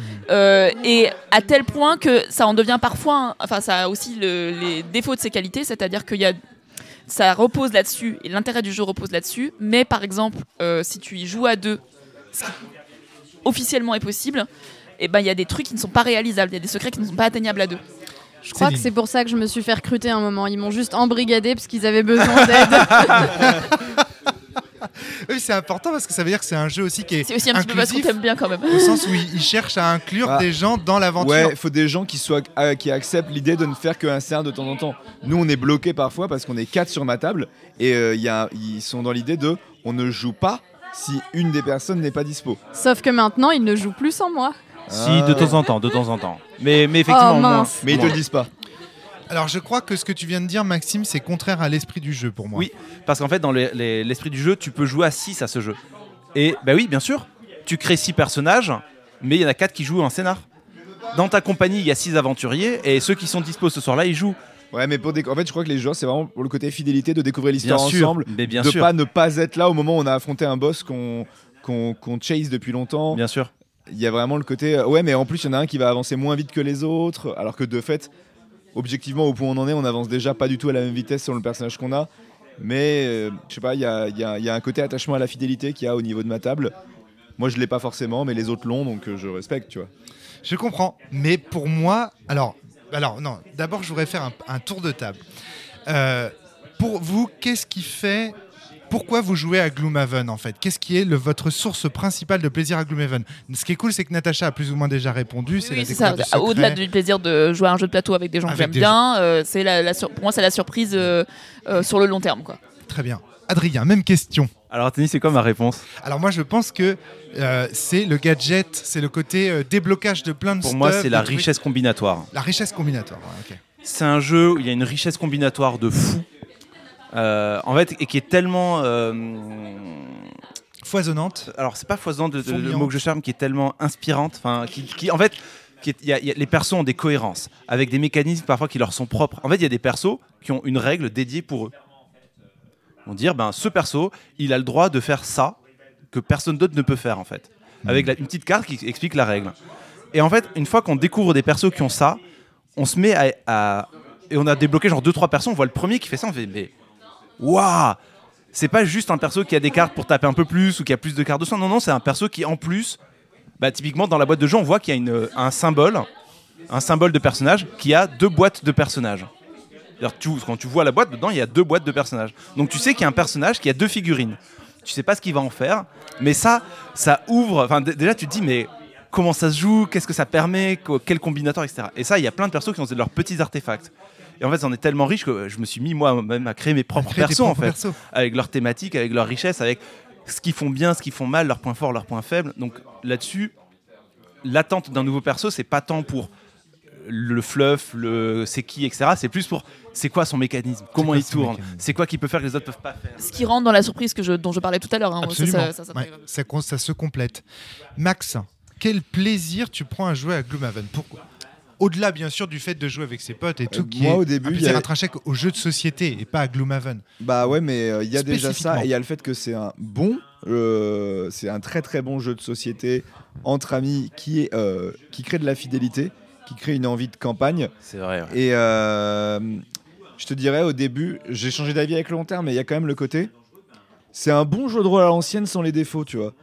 Genre, non mais... Dans le sens où on est là pour, on sait pourquoi on est là, quoi. On est là pour. Euh, le pour, contrat euh, social est clair. Le contrat, ouais, voilà, le contrat social ouais. est très très clair.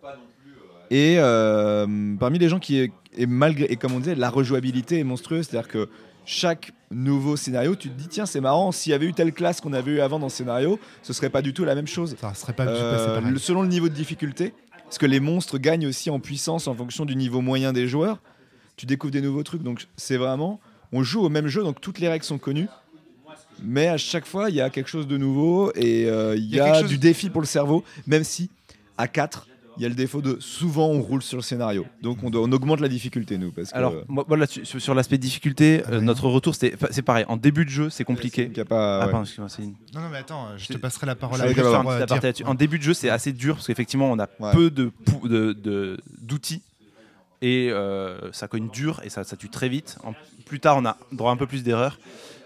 Et effectivement, nous, y a, quand on joue à deux, donc à deux, c'est particulier parce qu'il y a des scènes qui sont très difficiles à deux parce que c'est il y a des, des éléments qui sont pas euh, mis à l'échelle en fonction du nombre de joueurs ou mal mis à l'échelle. Bon, c'est, c'est pas très grave. Euh, mais il y a un moment donné où on a dû augmenter les difficultés du scénario okay. parce que c'était de, trop, facile. trop facile. Et puis au bout d'un moment, euh, on a dû rebaisser la difficulté parce que certains scénarios étaient compliqués. Donc on a toujours ce, ce degré de liberté de, d'ajuster la difficulté des scénarios qui est intéressant parce que si on le fait plus dur, on a plus de récompenses. On a un gameplay qui est un peu plus ardu. Si c'est plus simple, ça permet de se débloquer de la situation problématique tout en gagnant quand même. Donc il y a une ressources. liberté de réglage oui. laissée aux joueurs de F- Fondamentalement, c'est un jeu sur lequel les ressources sont infinies, dans le sens où quand tu fais un scénario, même si tu perds, tu repars avec l'or que tu as gagné. D'accord.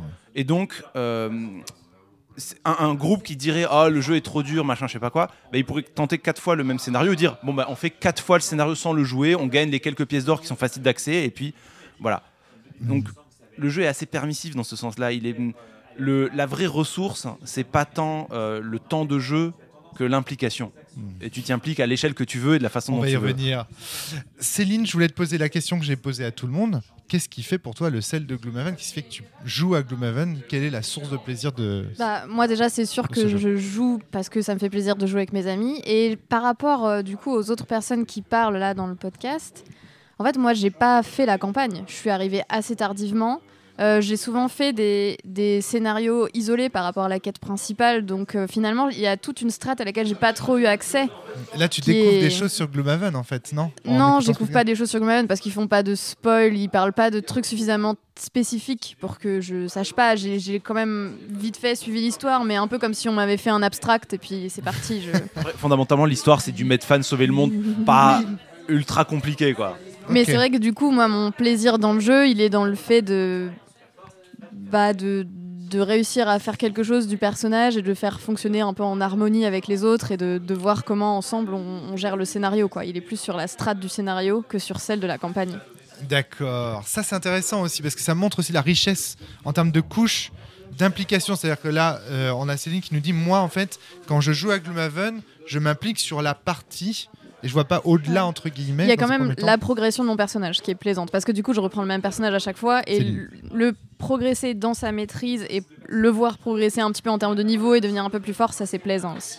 D'accord. Donc quand même avec cet objectif à long terme là en plus. Et puis vous deux, Natacha et Adrien, qui avaient l'air de dire non mais le jeu il est abyssal en réalité, il euh, y a plein de choses à découvrir, euh, on a des secrets, Maxime qui nous ajoute qu'il y a des secrets dans la boîte, euh, qu'il y a des petites énigmes à droite à gauche. Fin... Je pense qu'on a dû recevoir la boîte en deux mille dix-sept ou quelque chose comme ça. Natacha. Et on a dû la finir euh, il y a six mois, même pas quoi. Enfin, et on est en deux mille vingt. Et, et quand je dis la finir, enfin, c'était, on pouvait encore, euh, on, on pouvait encore rejouer des scénarios avec d'autres personnages. On pouvait, enfin, c'était pas. Ouais. Nous, quand on a commencé avec les Gobins, on Maxime. jouait une fois par semaine. Et euh, on a joué une fois par semaine pendant six mois, à peu près. Et on a fait quoi euh, un quart du jeu. Oui, et en plus, on n'a même pas débloqué, nous. Il euh, y a un personnage qu'on n'a pas encore débloqué. Donc, euh... ça, c'est quelque chose de très nouveau dans les jeux de plateau aussi. Ce côté, oui. cette dimension, on joue ensemble pendant des périodes longues. Ouais. Avec Pandémie Legacy, c'est tous ça. ces jeux qui ont commencé à lancer cette tradition des jeux au long cours. Bah, ça remet à la mode ce côté... Euh, tu vois, le, quand tu es euh, étudiant, tu joues tout le temps avec ton groupe de potes au jeu toutes les semaines. Et tout le monde dit ça se perd à un moment, quand tu deviens adulte et compagnie. Bah, avec ce genre de jeu, ça revient, j'ai l'impression. C'est moins ouais. difficile à mettre en place parce qu'il n'y a pas besoin d'une personne qui, euh, qui fait le M J, qui réfléchisse pendant des plombes et qui investisse un temps monstrueux. Alors oui, le jeu est long à mettre en... Alors, par contre, on pourra parler des défauts. Hein. Le jeu est méga long à mettre en place. Même quand tu maîtrises, on va être honnête. Hein. Il faut vingt, vingt-cinq, vingt, vingt minutes pour mettre en place, je pense. Ouais, voilà. Et il faut de la place. Hein. Il faut une grande, grande ouais, table. Ça, la boîte est énorme. Il faut une parlé, très, très bonne organisation. La, la, la boîte est mal... Enfin, il y a... pas de manière de ranger proprement la boîte, donc il faut ouais, soit investir ont... dans un kit de rangement, soit acheter des pochettes de congélation. Voilà. Euh... Ils doivent bien vendre un kit de rangement à cinquante euros quelque part. Ouais, quelque part. Ouais, mais Céline. Bon. Bah, moi, j'aurais Céline. tendance à dire euh, j'ai... on n'a jamais fait de scénario en moins de trois heures. Je me trompe peut-être par rapport à votre expérience, mais... À deux, ça va un peu plus vite. Euh, à deux, ça va un peu plus vite. Euh, surtout quand tu commences à connaître le jeu, à, que tu peux être à deux à installer vraiment euh, et deux à remballer, euh, c'est ça va quoi. Enfin. Excellent. Mais, mais c'est vrai qu'à trois ou quatre, euh, oui, ça peut, ça peut okay. être très long. Nous, on jouait à quatre. Le plus court qu'on peut faire sur un scénario, mais uniquement le jeu, pas le, tout ce qu'il y a autour, c'est deux heures. Euh, et là, on va vite. Et nous, ce qu'on avait carrément, c'est qu'on avait un copain qui, euh, en gros, laissait le jeu déplier chez lui en permanence. C'est-à-dire qu'il y a gros, il, on laissait. C'était vraiment, il y avait une table chez lui qui était la jeu Gloomhaven. Et il y avait nos fiches de perso telles qu'on les avait laissées la semaine d'avant. et ça fait gagner un temps fou, mais qui ah peut bah se permettre ouais. ça? Il n'y a pas grand monde. Bah déjà, hein. pas quelqu'un pas, pas quelqu'un qui vit avec un chat, déjà, pour commencer. C'est vrai, c'est vrai.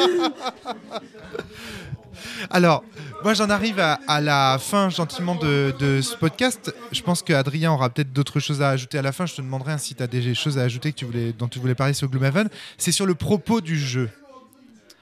Parce ouais. qu'en fait, il a un propos, ce jeu, pour moi. C'est cette histoire de le fait qu'il y ait des groupes qui arpentent le monde, qui laissent des traces avec euh, des petites étiquettes sur les cartes, et cetera. Je me suis, me pose, je me suis posé une question dans ce jeu. Qu'est-ce qu'on vient faire à Gloomhaven ? Qu'est-ce que les gens viennent faire à Gloomhaven ? Parce que le jeu, il progresse tout seul. J'ai envie de dire, chacun apporte sa pierre à l'édifice. Il va jouer un des personnages, un autre. Et puis quand on fera le résumé, on aura Adrien et Natacha ben, auront joué plein de persos, mais fait, plein de gens se seront en fait, ajoutés ce qui, à l'aventure. Ce qui, est, ce qui est rigolo, c'est que dans le matos du jeu, il y a un carnet sur ça lequel tu notes le nom des personnages, quel niveau ils avaient, et, euh, et, qui qui qui sont par... en fait ceux qui sont partis à la retraite, quoi.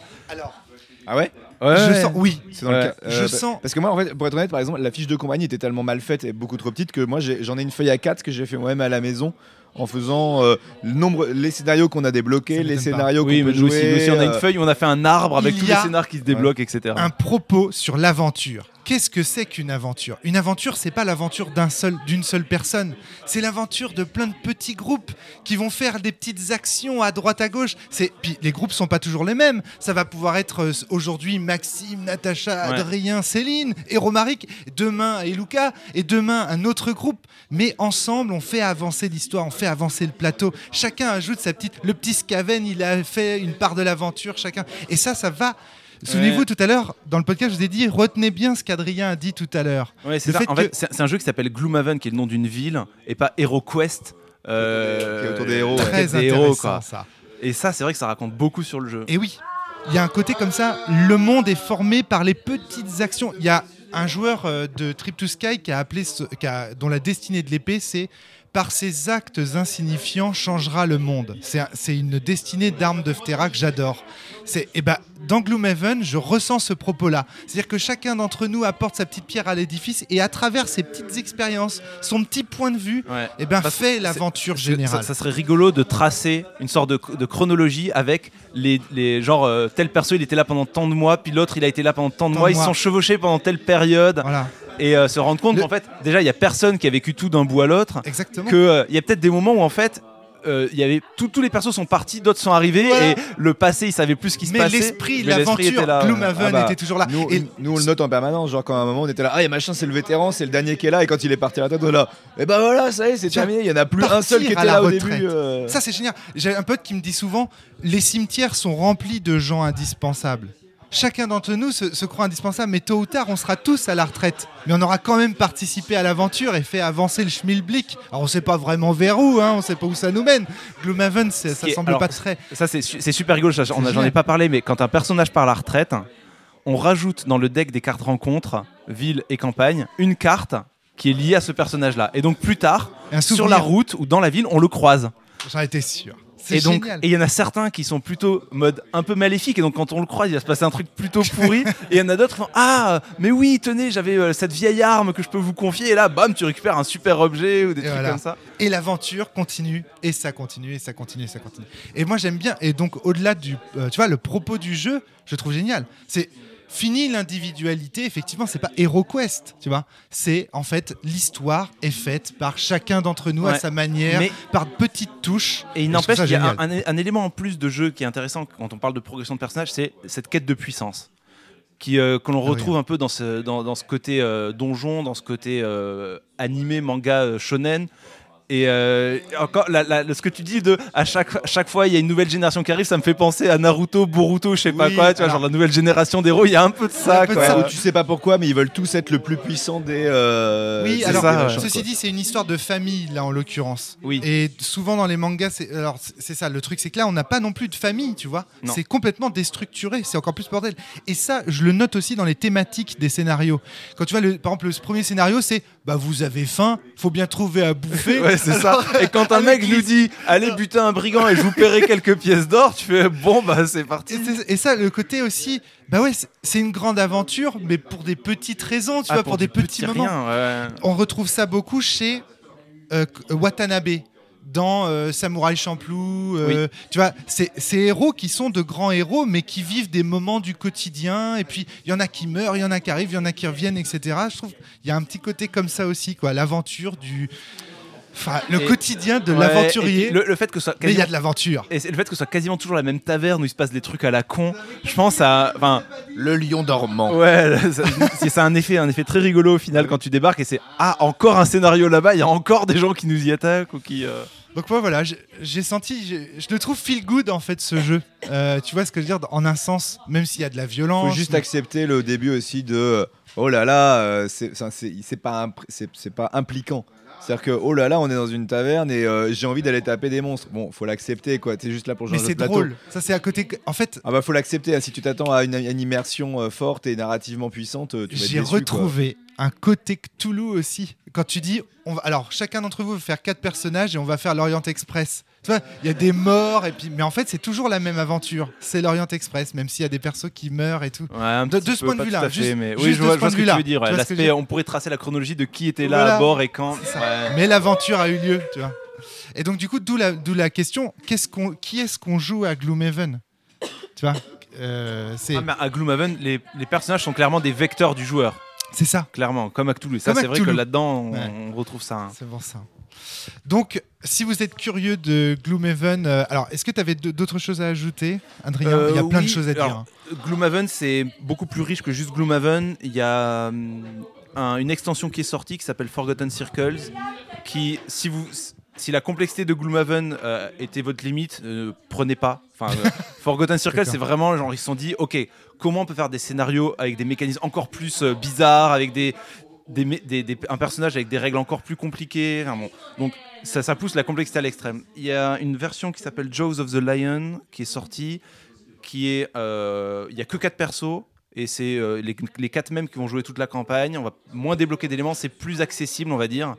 Je, je l'ai pas joué donc je sais pas ce que ça vaut, mais les persos sont compatibles aussi avec Gloomhaven paraît-il. Donc mmh. en tout cas, si vous voulez découvrir euh, une version plus légère avec, je crois qu'il y a une, juste une vingtaine de scénarios maxi, un truc comme ça, okay, ouais. ça va valoir le coup. Et ça a l'air de coûter cher, Gloomhaven. Gloomhaven, ouais, j'allais dire, j'allais en parler. C'était quoi, cent cinquante euros cent cinquante euros à la sortie. Maintenant, il est difficilement trouvable à moins de euh, Alors, cent soixante non, maintenant, maintenant, il doit être trouvable à nouveau. Peut-être, c'est peut-être un peu tard. Il y a, parce y a une réédition. Moi, chez ouais, moi, il est ça, en... en fait, il y a eu un Kickstarter. Je pense c'est le deuxième, le, le troisième élément que j'allais évoquer dans la gamme. Vas-y. C'est il y a Frosthaven qui est annoncé sorti, pour ouais. euh, octobre, septembre, octobre par là. L'origine, ça devait être en ce moment, mais avec ouais, euh, les confinements, il y a eu six mois de retard. Bon, ça serait pour septembre, octobre. D'accord. Et avec cette parution-là, ils ont réédité tout le reste. Donc tout était repayable sur un Kickstarter, donc il y en aura peut-être voilà. dans les boutiques à nouveau, et cetera. C'est clairement pas à la portée de toutes les bourses parce que cent cinquante euros, tout le monde ne peut pas les débourser. Mais ouais, mais en fait, mais quand on fait le calcul de, quand fait... on ouais, ça, quand on fait le calcul de temps passé sur les euros investis à quatre, enfin c'est. C'est ça. Si vous êtes quatre et que euh, vous vous renoncez à quelques soirées ciné.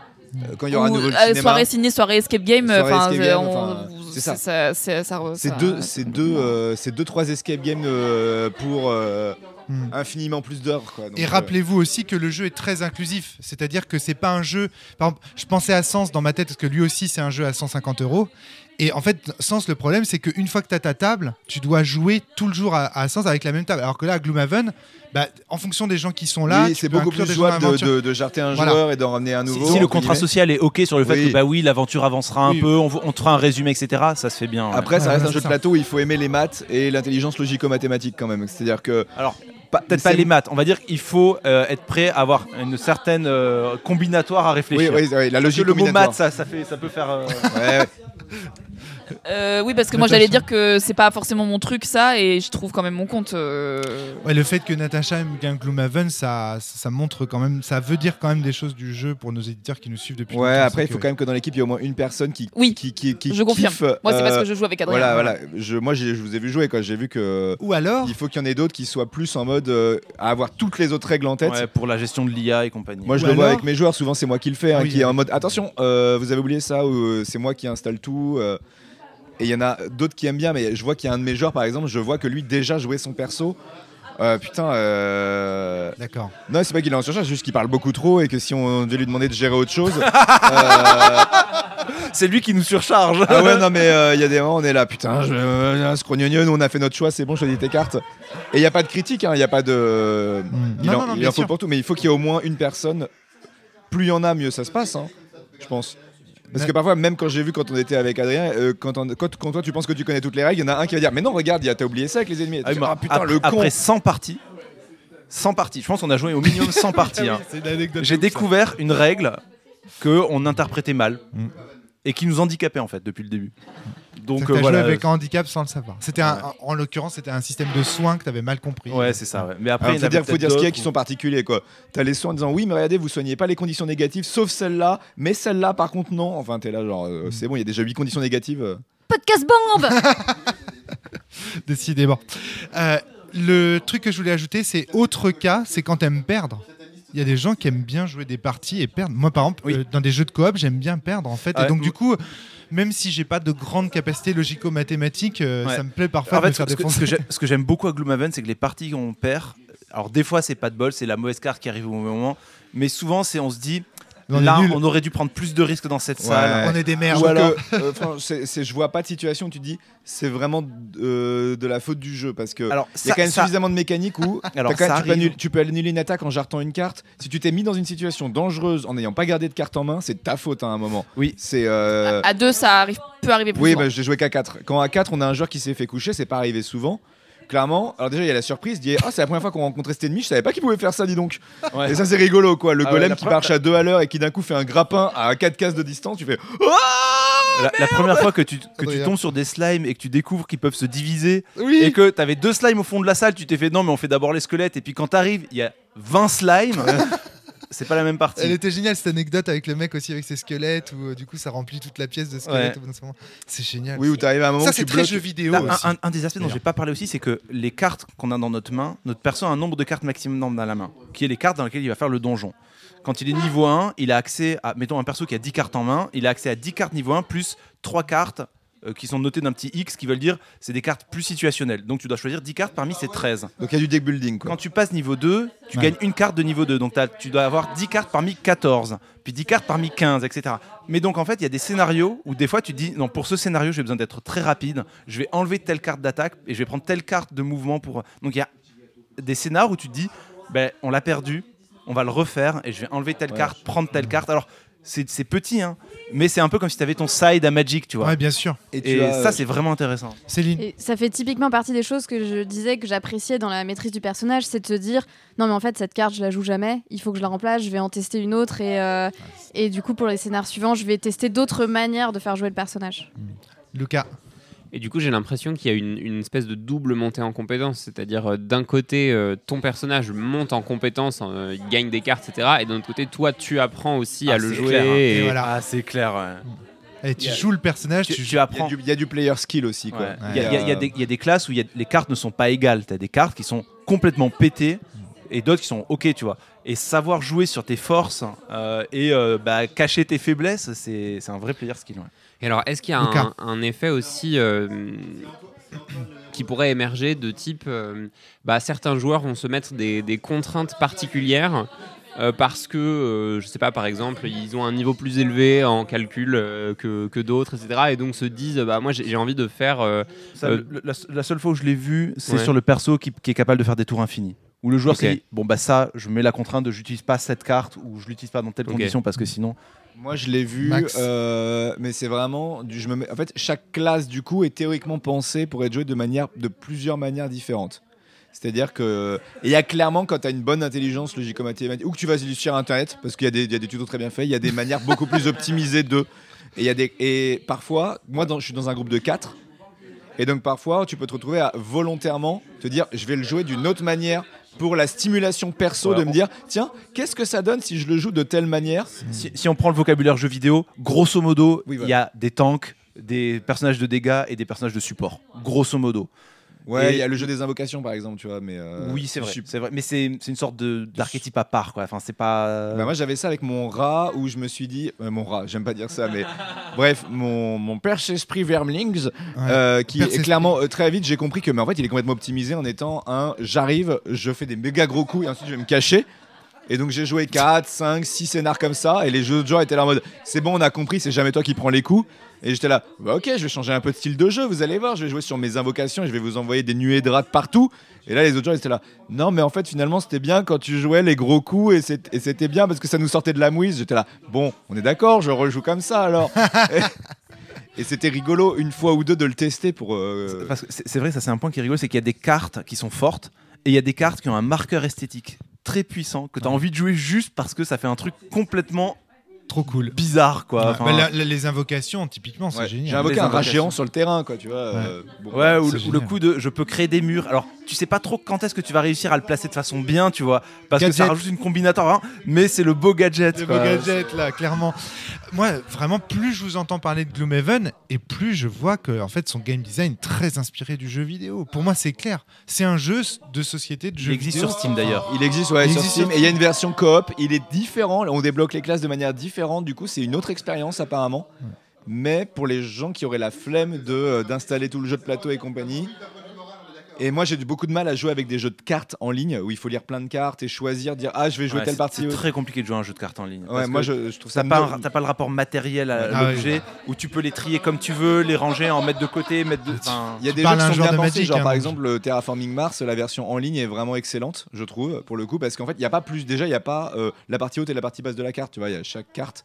Pardon. Oui. Micro, micro. Euh, et en plus, ça donne des accès à d'autres infos. C'est pas le même jeu. C'est très rigolo, je trouve, les, les versions dématérialisées. Et souvent, ils font les choses bien. Il y a des gens vraiment très compétents, je trouve, qui prennent le jeu de plateau et qui se rendent compte de, ok, là, quand c'est dématérialisé, on va avoir un avantage à tel endroit. Ah, et ça oui. peut être intéressant de combler un défaut du jeu là. Et inversement.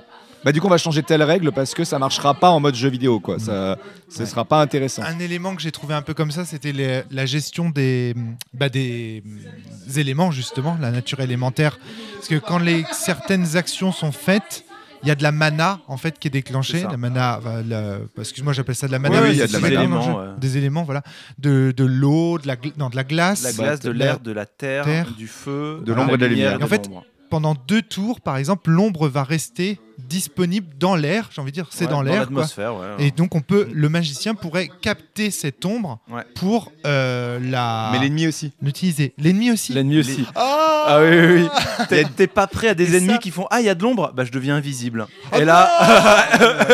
et là, et là, tu ah, oui, oui. Non, mais ça, c'est horrible. Quand, quand tu joues là-dessus et que t'es débutant, ouais, je vais mettre une initiative super rapide. Pour les, les piquer, et là, les Alors, ennemis euh, sont un plus rapides que toi et ils te piquent l'ombre sous le nez en mode ouais, bah nous on attaque excellent. Et on devient invisible. Alors, du coup, il y a un aspect compteur là-dessus, counter au sens de counter. Hein. Euh, donc, euh, du coup, il y a de l'ombre qui est générée et pendant deux tours, elle va être dans l'air et tu dois déplacer le marqueur d'ombre sur ouais. attention, ça va disparaître, puis ça a disparu. Exactement. Et, et le tu peux pas auto-comboter, ça c'est génial. Et gén... Tu peux pas, dans ton même tour, générer un élément et l'utiliser. Ouais. Et l'utiliser, voilà. Et ça, ça, c'est vachement fort en termes de gameplay parce que ouais. ça. C'est un des points qui invite à la communication entre joueurs. Genre, je peux générer de l'ombre que tu vas consommer toi juste derrière, ou alors le prochain tour. Et donc, c'est un, un, un des vecteurs de discussion entre, entre joueurs. Ce qui évite de jouer solo. Ça évite de jouer solo son personnage et de dire juste je me déplace et je génère de la glace que je consomme pour faire une super attaque. Non, tu peux pas. Mmh, donc, faut, euh, faut, soit il faut penser un tour en avance, soit il faut penser avec tes camarades. Ouais. Et. Euh, ce que je voulais dire par rapport aux jeux vidéo maintenant, c'est que du coup, ce genre de compteur qui est un peu difficile à gérer, parce qu'on est en surcharge cognitive complète tout le temps dans Gloomhaven, ou très souvent, on est souvent aux limites euh, de... Voilà. Je... Bah, écoute, euh, chacun ses, chacun ses, non, mais, ses limites, quand tu, Maxime. On, euh, quand tu dis « on euh, », tu veux dire toi, je pense. Non, oui, non, non, moi, non, non, non, non, non. Je, je suis d'accord avec Grand-Marie. Enfin, moi, même moi qui en ai joué une centaine de parties, il y a des tours, y a, ça, ça m'arrive d'avoir des tours où j'ai quatre cartes, j'ai même plus que quatre cartes en main, tu vois. C'est même pas les tours, j'en ai dix, c'est les jours, j'ai quatre cartes en main. Ouais. Et je suis partagé entre aller achever le monstre, et mais puis, je prends le risque. Ah mais ouais, que... on joue pas, je joue le... beaucoup à deux, vous. Ouais. À deux, la moindre erreur, elle, elle va être risquée. Allez, nous, à quatre, il y en a un qui fait de la merde, c'est pas grave, quoi.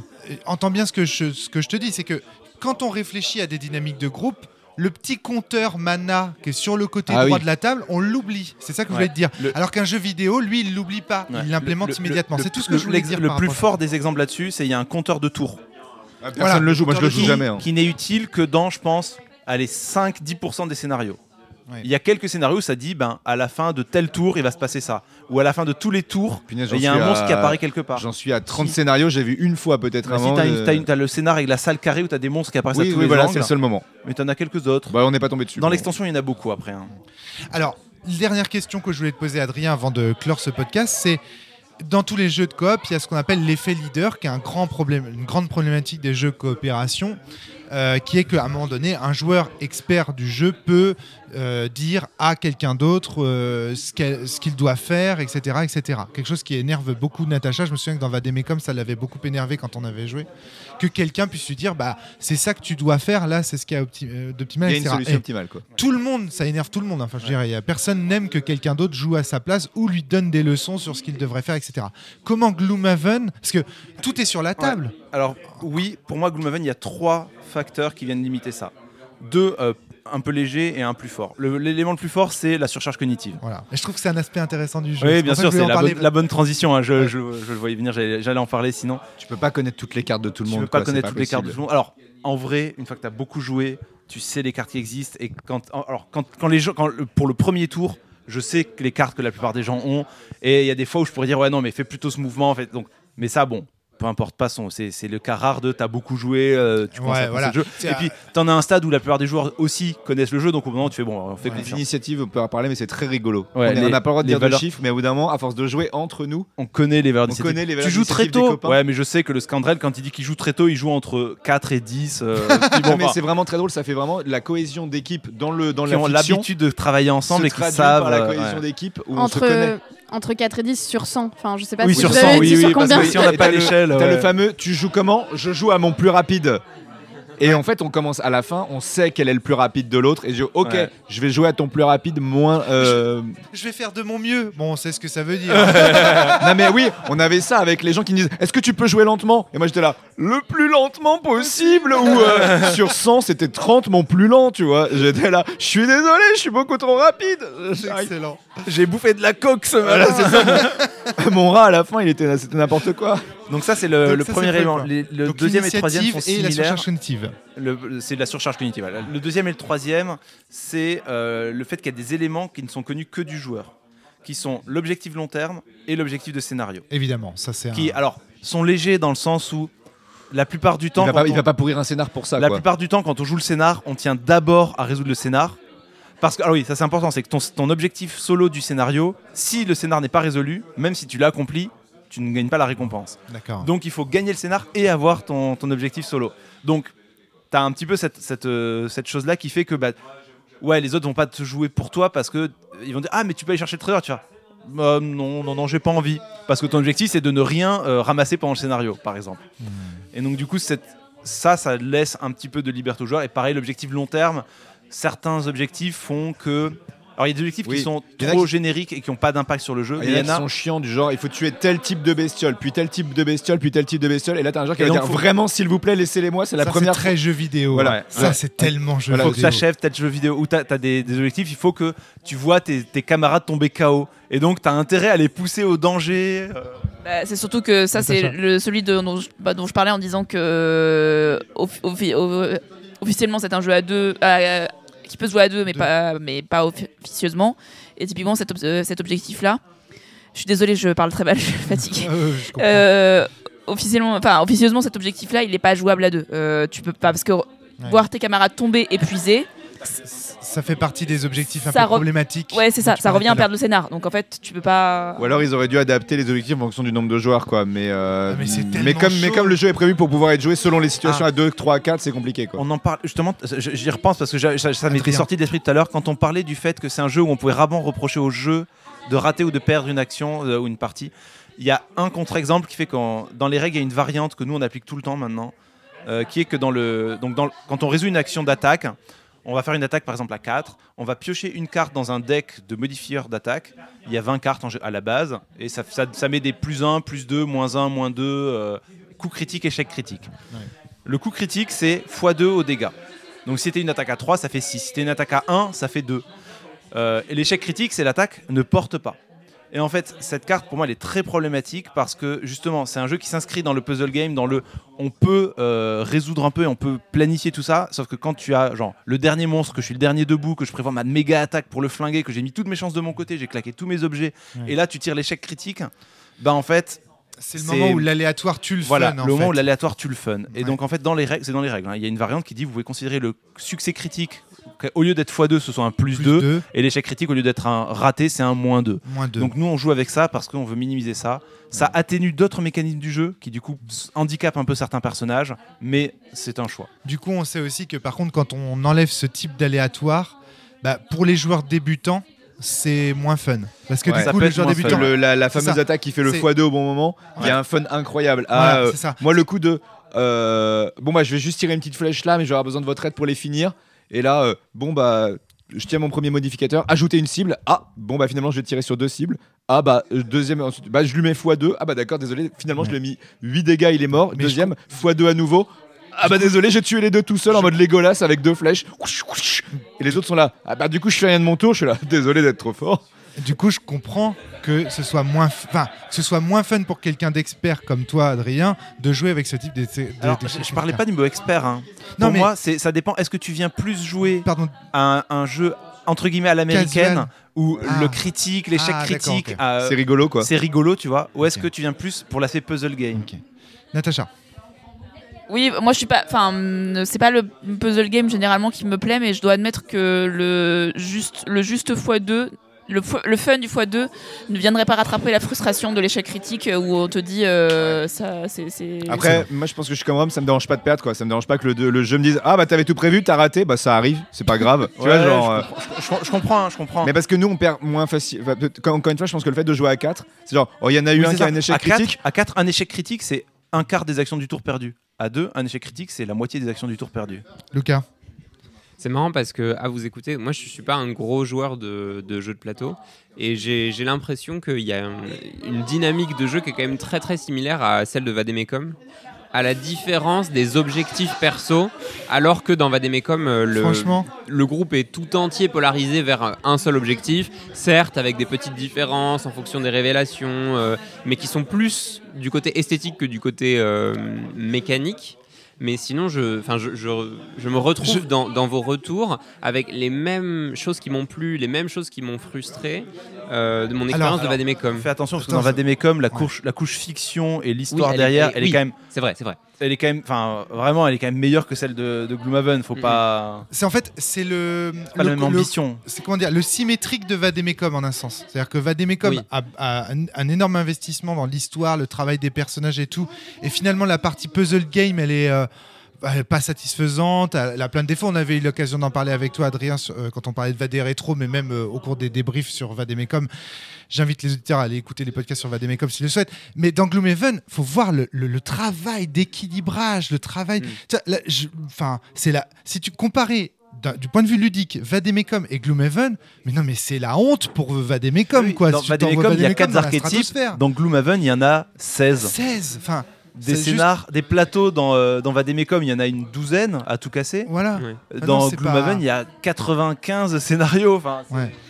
Lucas, qu'est-ce que ouais, tu mais, dire, du coup tu vois, moi, en termes de complexité, euh, Vademecum, c'était déjà un peu mon max. Parce que je pense que je ne suis pas un, un joueur qui tire beaucoup, beaucoup de plaisir à avoir des mécaniques combinatoires extrêmement complexes, bien s'emboîter, et cetera. Ouais. Et du coup, je pense que j'ai eu un, un fun vraiment comparable parce que moi, Vademecum, c'était le, le max de ce que j'arrivais à, à concevoir et donc à, à trouver satisfaisant en me disant « Ah oui, j'ai bien anticipé, j'ai, j'ai bien fait mes actions, c'est cool et tout ça. » Euh, justement parce qu'il était beaucoup moins riche et donc en soi c'est pas... Mais je vais dire un truc par rapport et, et je, là je parle de mon propre jeu donc euh, pour moi je trouve que Vademecum t'as des dissonances ludonarratives donc euh, des, ouais. des moments où le jeu vient en contradiction avec l'histoire ou et cetera.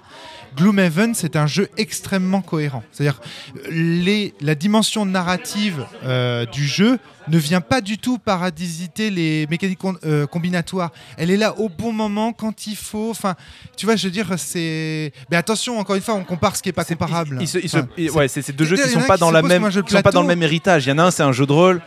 Ah, il ah. y a quand même cet héritage mécanique oui. vidéoludique, et cetera. Bien sûr, bien a... sûr, bien sûr. Mais c'est pas les mêmes jeux vidéo. Mais, mais en, en, en, un, en tant qu'auteur, déjà, tu ne, tu ne dis pas, je fais un jeu de plateau, tu vois, ou je fais un jeu de rôle pour pour Gloomhaven. C'est pas. Mais je comprends qu'on va les même... comparer parce que il y a un héritage du jeu vidéo dans les oui. deux. Oui, oui, c'est mais sûr. Moi, c'est le Survival Horror. Là, c'est les jeux euh, puzzle, c'est les puzzle games. type euh, euh, Shining Force, euh, tu sais, les, les jeux en plus où tu joues sur des, euh, sur des damiers, euh, où tu peux mettre des blocs pour empêcher, pour faire des stratégies, pour nuire à l'I A, et cetera, les tricks, les patterns. On voit qu'il y a un héritage. Puis il y a un héritage qui va au-delà des vieux jeux vidéo des années quatre-vingts. Contrairement à Vademecum, là ça va dans les jeux vidéo très modernes et très récents où il y a du super player, justement du, tu vois, il y a du euh, euh, du speedrun. Merci euh, Max. Tu vois, c'est ça. Il y a, il y a Gloomhaven est vraiment un jeu de son temps en un sens, alors que Vademecum, oui, il hérite de mécaniques vidéoludiques, mais euh, des il années quatre-vingts. Il aurait pu sortir en quatre-vingt-dix, quoi. Ouais, c'est ça, exactement. Exactement. S'il était sorti en quatre-vingt-dix, il aurait certainement été révolutionnaire. Il y a, il y a, des, il y a moyen de speedrunner des scénars de, de Gloomhaven. Hein. Moi, je me souviens, il y a des moments avec et les copains, on cool. a regardé. Bon bah là, euh, genre il faut aller appuyer sur telle dalle, sachant que sur le chemin en fait, il y, normalement il y avait plein de pièges, plein de machins, plein de trucs. J'étais là, bon, on joue, on tape quand même les gens ou je le finis parce que moi j'avais des améliorations qui faisaient qu'en deux tours je pouvais y aller, c'était fini quoi. J'ai un truc de fou à dire. De plus, Vademecum et Gloomhaven n'ont pas la même histoire créative. Je suis co- Vademecum est un jeu d'auteur. Il hérite aussi des défauts de son auteur. C'est euh, Romaric Briand, c'est un fan des années quatre-vingts, et cetera, machin, et il a voulu faire un jeu comme ça. Gloomhaven, je parie, mais je fiche mon billet que ce n'est pas un jeu d'auteur. C'est oh. un jeu d'auteur au pluriel. Non, non, c'est un mec. Tu rigoles. C'est un mec. Et tu crois pas qu'il Alors, a inclus ses petits potes et tout ça ? Il y a énormément de playtesters, et cetera. Ah, en voilà. fait, l'extension, les scénars sont faits par quelqu'un d'autre, majoritairement. Mais le jeu de base, alors là, tu me, c'est là, quasiment tu me que, euh, que l'auteur. Tu me troues le cul. Là, alors là, vraiment, tu me troues le cul. Parce que... Il y a des fous, hein. Ça sent... Non, mais... Frosthaven, il a... en fait, il discute avec des gens. Dans, dans Frosthaven, que j'ai kickstarté, on reçoit des mails tous les mois qui donnent un petit peu des nouvelles. Et il dit, j'ai eu un retour d'un playtester qui m'a dit que sur tel élément, il trouvait ça pas très lisible, machin. Il mais dit, c'est bah, un mec. J'ai accès... Ouais, ouais, bien Alors sûr, ça, c'est, c'est bizarre mec. Parce que ça va en contradiction avec le propos que j'a... euh, j'allais ouais. dire. La manière de créer le jeu est en adéquation avec le propos, parce que c'est une aventure de groupe. Et même pas, c'est même pas un mais groupe. Quoi. Le alors, mec, c'est après, tout seul. C'est... après, je pense qu'il est... Alors, il est tout seul, mais je pense qu'il a un gros cercle de playtesters, d'amis, de gens qui fait jouer. Et donc, ses idées, c'est lui qui les valide, tu vois. Ouais. Mais il a plein de sources, euh, de gens qui la, l'alimentent, qui le, l'inspirent. Qui... Oui, Moi, je pense Rome aussi pour Vademecum, hein, sinon il y aurait eu des extraterrestres. Bien hein. sûr, bien sûr. Non mais hashtag jalousie, hashtag jalousie pour Gloomhaven, là, putain, la vache. Et comment il a fait l'équilibrage ? Tu peux pas faire un. Alors si, avec des, des retours défauts. Et tout. Il y a des défauts, mais après il y a, il y a plein défauts. De playtesters. Et okay. c'est. Ouais, c'est un équilibrage il... comme ça tout seul. Le mec, c'est un dieu. C'est un en fait, il doit y avoir une vingtaine de, de playtesters. Alors après, c'est un jeu où tu peux. Euh... Il y a des cartes plus, beaucoup plus pétées que d'autres. Hein. Oui, oui. Donc, alors il y, y, y a des cartes plus pétées. Hein, mais, mais en fait, euh... si tu regardes par exemple les, les monstres, bah, la plupart, t'arrives à voir qu'ils ont tous un niveau de points de vie ou d'attaque ou de machin qui est équivalent. Il y en a certains qui attaquent à distance, ils sont un peu moins forts, ils ont un peu moins de points de vie, puis. T'as des petites variations comme ça légères, t'as des monstres qui sont plus forts, mais en général, tu t'en rencontreras moins dans les scénarios. Et d'ailleurs, ça c'est rigolo, quand il avait, il avait donné un guide. Il a, ça c'est un jeu, c'est, c'est vachement intéressant sur le jeu, c'est que l'auteur a distribué Adrien. toutes les icônes, tous les fonds de, des cartes, euh, la manière dont lui, il, il équilibrait les scénarios, en, le nombre de monstres et le nombre de salles qu'il fallait en général. Il a donné un peu ses règles, euh, et donc les gens peuvent créer des persos, peuvent créer euh, des scénars, peuvent créer... Et il y a énormément de trucs disponibles en ligne, hein.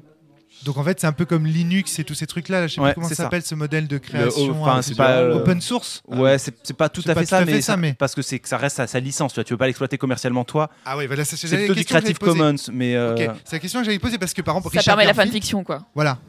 Parce que Richard Garfield, par exemple, t'as pas le droit d'utiliser ces symboles ouais, de mana, ces symboles d'engagement. T'as le droit. Tu dois payer et tout, tout est disponible. C'est lui, c'est lui-même qui a fourni les fichiers en fait. C'est à Wizard. Donc il a, il a vraiment partagé énormément de choses, ça c'est, c'est, c'est extraordinaire. Enfin, les, le, l'auteur est vraiment apprécié aussi pour ça. En ce fait, qui serait intéressant, c'est vraiment... de savoir et combien de temps il a playtesté avant de sortir son jeu. Ah ouais, parce ouais, que ça... toi, Vademecum, au final, en un an, tu l'as, tu l'as écrit, tu vois. Quatre ans, s'il te plaît. Quatre ans, quand même. Ouais. Quatre ans de playtest. Non, mais j'ai eu des problèmes sur Vademecum de playtest, qui est dû au fait qu'il y a des révélations et que je pensais que ces révélations étaient indispensables. Et donc en gros, je pouvais pas faire rejouer les mêmes joueurs. Alors qu'avec Gloomhaven, t'as, t'as quatre ouais, playtesters, oui. tu peux faire des parties à, à bah, quantité infinie. On a dit dans les périodes de, dans les périodes où ça allait bien, tu te faisais, si c'était le son truc et que ses potes y kiffaient. Euh, toutes c'est... les quasiment deux ou trois fois par semaine, tu fais jouer, du scénar. Voilà. Tu fais alors ça pendant un an. C'était pas pareil. Tu euh, t'as fait déjà deux cents, trois cents scénarios. Ouais. Et à et chaque voilà. fois que t'as des nouvelles idées, et il fait ah j'ai une nouvelle idée de scénar. Donc lui pendant la mais semaine oui, il l'écrit. Il y a plein d'aspects c'est qui ça. sont, enfin, à playtester de, de façon full. Tu peux pas tester tous les groupes de persos possibles, à tous les niveaux possibles, sur tous les scénars. C'est, c'est pas possible. C'est pas en possible fait. Donc oui, il y a des scénars qui ont des failles.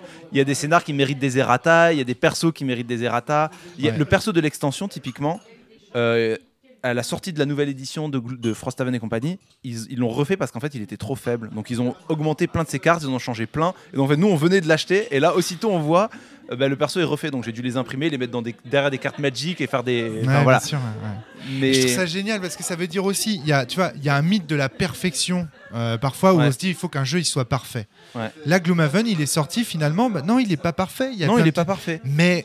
La mais mécanique est, bon, est tellement intéressante, ouais, ouais. il est tellement bon qu'on a envie de le rendre parfait, quoi. C'est et vraiment rare les moments où tu te dis ah oh, là c'est pété, je peux je peux battre le scénar en deux scénar en deux tours parce que j'ai la bonne combinaison. À Gloomhaven, tu veux dire? À Gloomhaven, ouais. C'est rare, ça arrive, mais et euh... l'inverse aussi, hein, c'est c'est très. Oui. Enfin, et l'inverse, d'ailleurs, c'est j'ai aucune chance, c'est terminé.